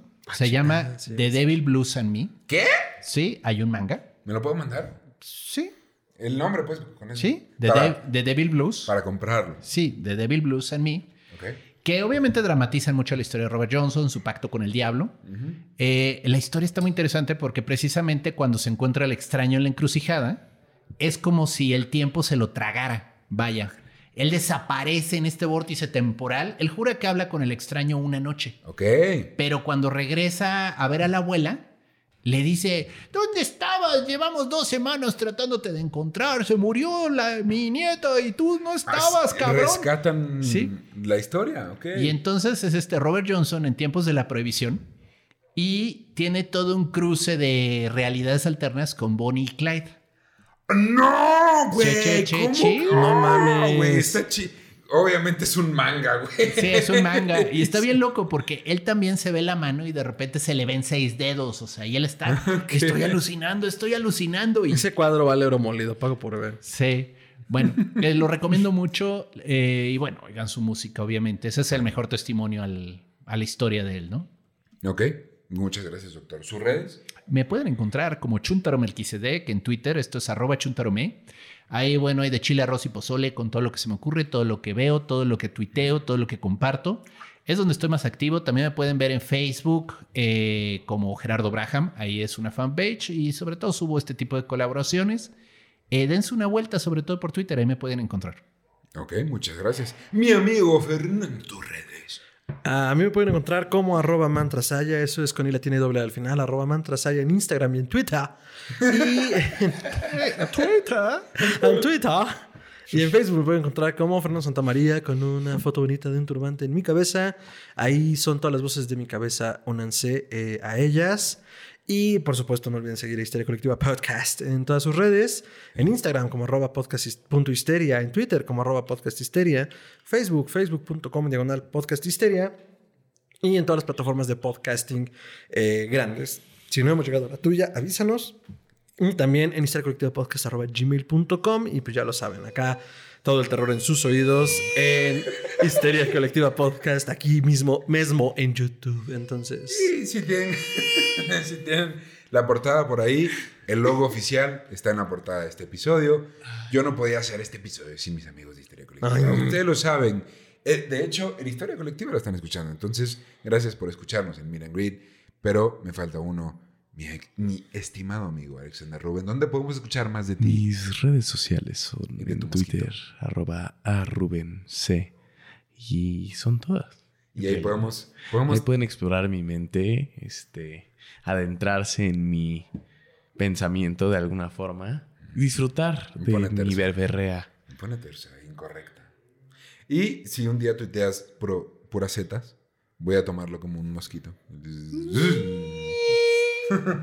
y recuerden que a este podcast lo pueden encontrar como Emigrit Podcast en Instagram, Twitter, Facebook eh, tenemos una cuenta de correo, ten- tendrán la playlist oficial de Robert Johnson en la que se incluyen todas las canciones que grabó. En esta ocasión están todas las canciones que él grabó en vida, más algunas interpretaciones, interpretaciones de Eric Clapton, que fue la persona que más que mayor tributo le rindió a este hombre. Y no me quiero ir sin antes eh, decirles que toda esta investigación, el mejor pinche libro que hay de esta persona es Up Jump the Devil. Y si quieren escuchar más de blues, ya se los recomendaré en el outro de un poquito más adelante. Pero yo estoy como arroba Rix en Instagram y Twitter. Me pueden encontrar. Recuerden que la vida sin música es un etcétera. Gracias por acompañarnos. Hasta entonces. Adiós. Adiós. El diablo. Qué buen cierre. Y esa fue la historia de Robert Johnson. Esperamos que les haya gustado. Mi amigo, ¿te gustó? ¿Te gustó? No mames, me fascinó. Primero que el doctor saliera de la cueva para poder acompañarnos. Y segundo, híjole, hijo, mano. Yo creo que es una de las figuras más mitificadas y que más admiro dentro de la música, porque dentro de las 400 cosas que hago también soy músico, guiño, guiño. Pero me, gusta, me fascina mucho las leyendas que podemos generar alrededor de las personas, no solo por su creatividad, sino por el factor mocho. Es decir, como este güey debe de tener pacto con el diablo. O sea, no practicó un chingo. Su condición física única tampoco le dio como esas habilidades, igual que a Niccolo Paganini. O sea, ¿me explico? Es como todo lo que armamos, toda la narrativa que armamos a través de las personas para crear nuevos personajes, a mí me mama, ¿no? Y Robert Johnson yo creo que es una de las figuras más deificadas y mitificadas en la música. O sea, como cuando hablamos de los Rolling Stones, como cuando hablamos de Paganini, como cuando hablamos de cualquier otro, ¿no? Entonces, yo digo que nos sacamos un 666 con este episodio. Perfecto. Gracias a todos, no solamente los fans VIP de Miran Grid, sino a los histéricos que nos acompañaron, que se echaron todo el episodio. Eh, tenía que ser con los dos, tenía que ser con el doctor. También nos los pocos temas que podemos hacer esto en realidad, además, o sea, como que crucen correctamente. Exacto. Y este, también estuvo Alex por ahí. Entonces, pues gracias por, por darle eh, clic a Me Escucha. En cuanto a las notas, sí, sí les tengo recomendaciones. En el 2019 Netflix sacó un mini documental de la serie, este, no recuerdo cómo se, llama, cómo se llama en general la serie, pero si ustedes buscan Robert Johnson en Netflix, eh, ahí va a estar, no dura mucho y cuentan la historia, pero lo curioso es que salen personalidades del mundo de la música que hablan acerca de su vida, entre ellos una bre- breve participación de Keith Richards, sale Kev Moe, que es un blusero eh, impresionante. Entonces vayan y busquen ese. Y también está pues el libro que ya les mencionamos, que a lo mejor, a lo mejor está saliendo para los de YouTube por aquí la foto, que es este Up Jumped the Devil o Arriba saltaba el diablo. Ah, como Eh, el diablo saltando, ¿no? O el diablo saltarín. Ah, El diablo saltarín, podría ser. Y este, ese es un libro de Bruce Conforth. Y es Y el libro sobre Robert Johnson. No además hay muy poca información de él. Sí, bueno, porque aparte es muy difícil seguirle la pista a las personas de 1800 y 1920, güey. Entonces, Creo que no tan difícil, pero no hay registros, no hay actas. en, en la zona en la que habitaba este güey, no, o sea, son pueblos que ya no existen, son lugares que se quemaron, pero no gasten su dinero en otra cosa. Esa es la biografía definitiva, investigada con hechos, citas, todo. Entonces, búsquenlo. Hay otros, pero sí, este es como el, el bueno. Exacto. Y este, pues nada, y creo que no, no queda mucho más que decir, más que gracias de nuevo por acompañarnos. Recuerden que, recuerden que ahí está es el super podcast, arroba histeria colectiva, no, arroba histeria, podcast histeria. Manita del otro lado, estamos del otro lado. Mejor dilas tú. A ver, antes de decir las redes, el, el documental que dice Ricardo se llama La encrucijada del diablo y la serie de Netflix donde se inscriben estos documentales se llama Remastered. Ah, Y pues sí, deben de verlo. Es un, es un, tienen que verlo. Es muy cortito, muy conciso. Sale el nieto de Robert Johnson, de quien hablábamos durante el programa. Ahí sale y habla un poco como de su historia, pues entre cerca y lejos. Y es una joyaza también. Y las redes de Histeria Colectiva son arroba, eh, ah, bueno, me pueden encontrar como arroba mantrasaya y la torna doble al final. Y las de Histeria Colectiva eh, nos pueden encontrar como arroba podcast histeria en Twitter, podcast.histeria en Instagram. Eh, también nos encuentran como eh, podcast, Histeria Colectiva Podcast en todas las plataformas de podcasting, en Facebook como facebook.com diagonal podcast histeria. Y pues aquí en YouTube, eh, si no nos siguen, corran en este momento a seguirnos. Y si ya nos siguen, corran en este momento a seguir a and Greet. Y compártanlo con sus amigatetes. Sí, para todos los fans histéricos, bueno, a mí ya me conocen, entonces mi arroba ya se lo saben, pero eh, este podcast está como arroba mgrit podcast en todas las redes. Si quieren más historias como esta, ahí las estamos sacando poco a poquito de todas las leyendas que a ustedes les encanta. Así que, pues muchas gracias de nuevo y nos vemos muy pronto. Y pues, hasta entonces. Música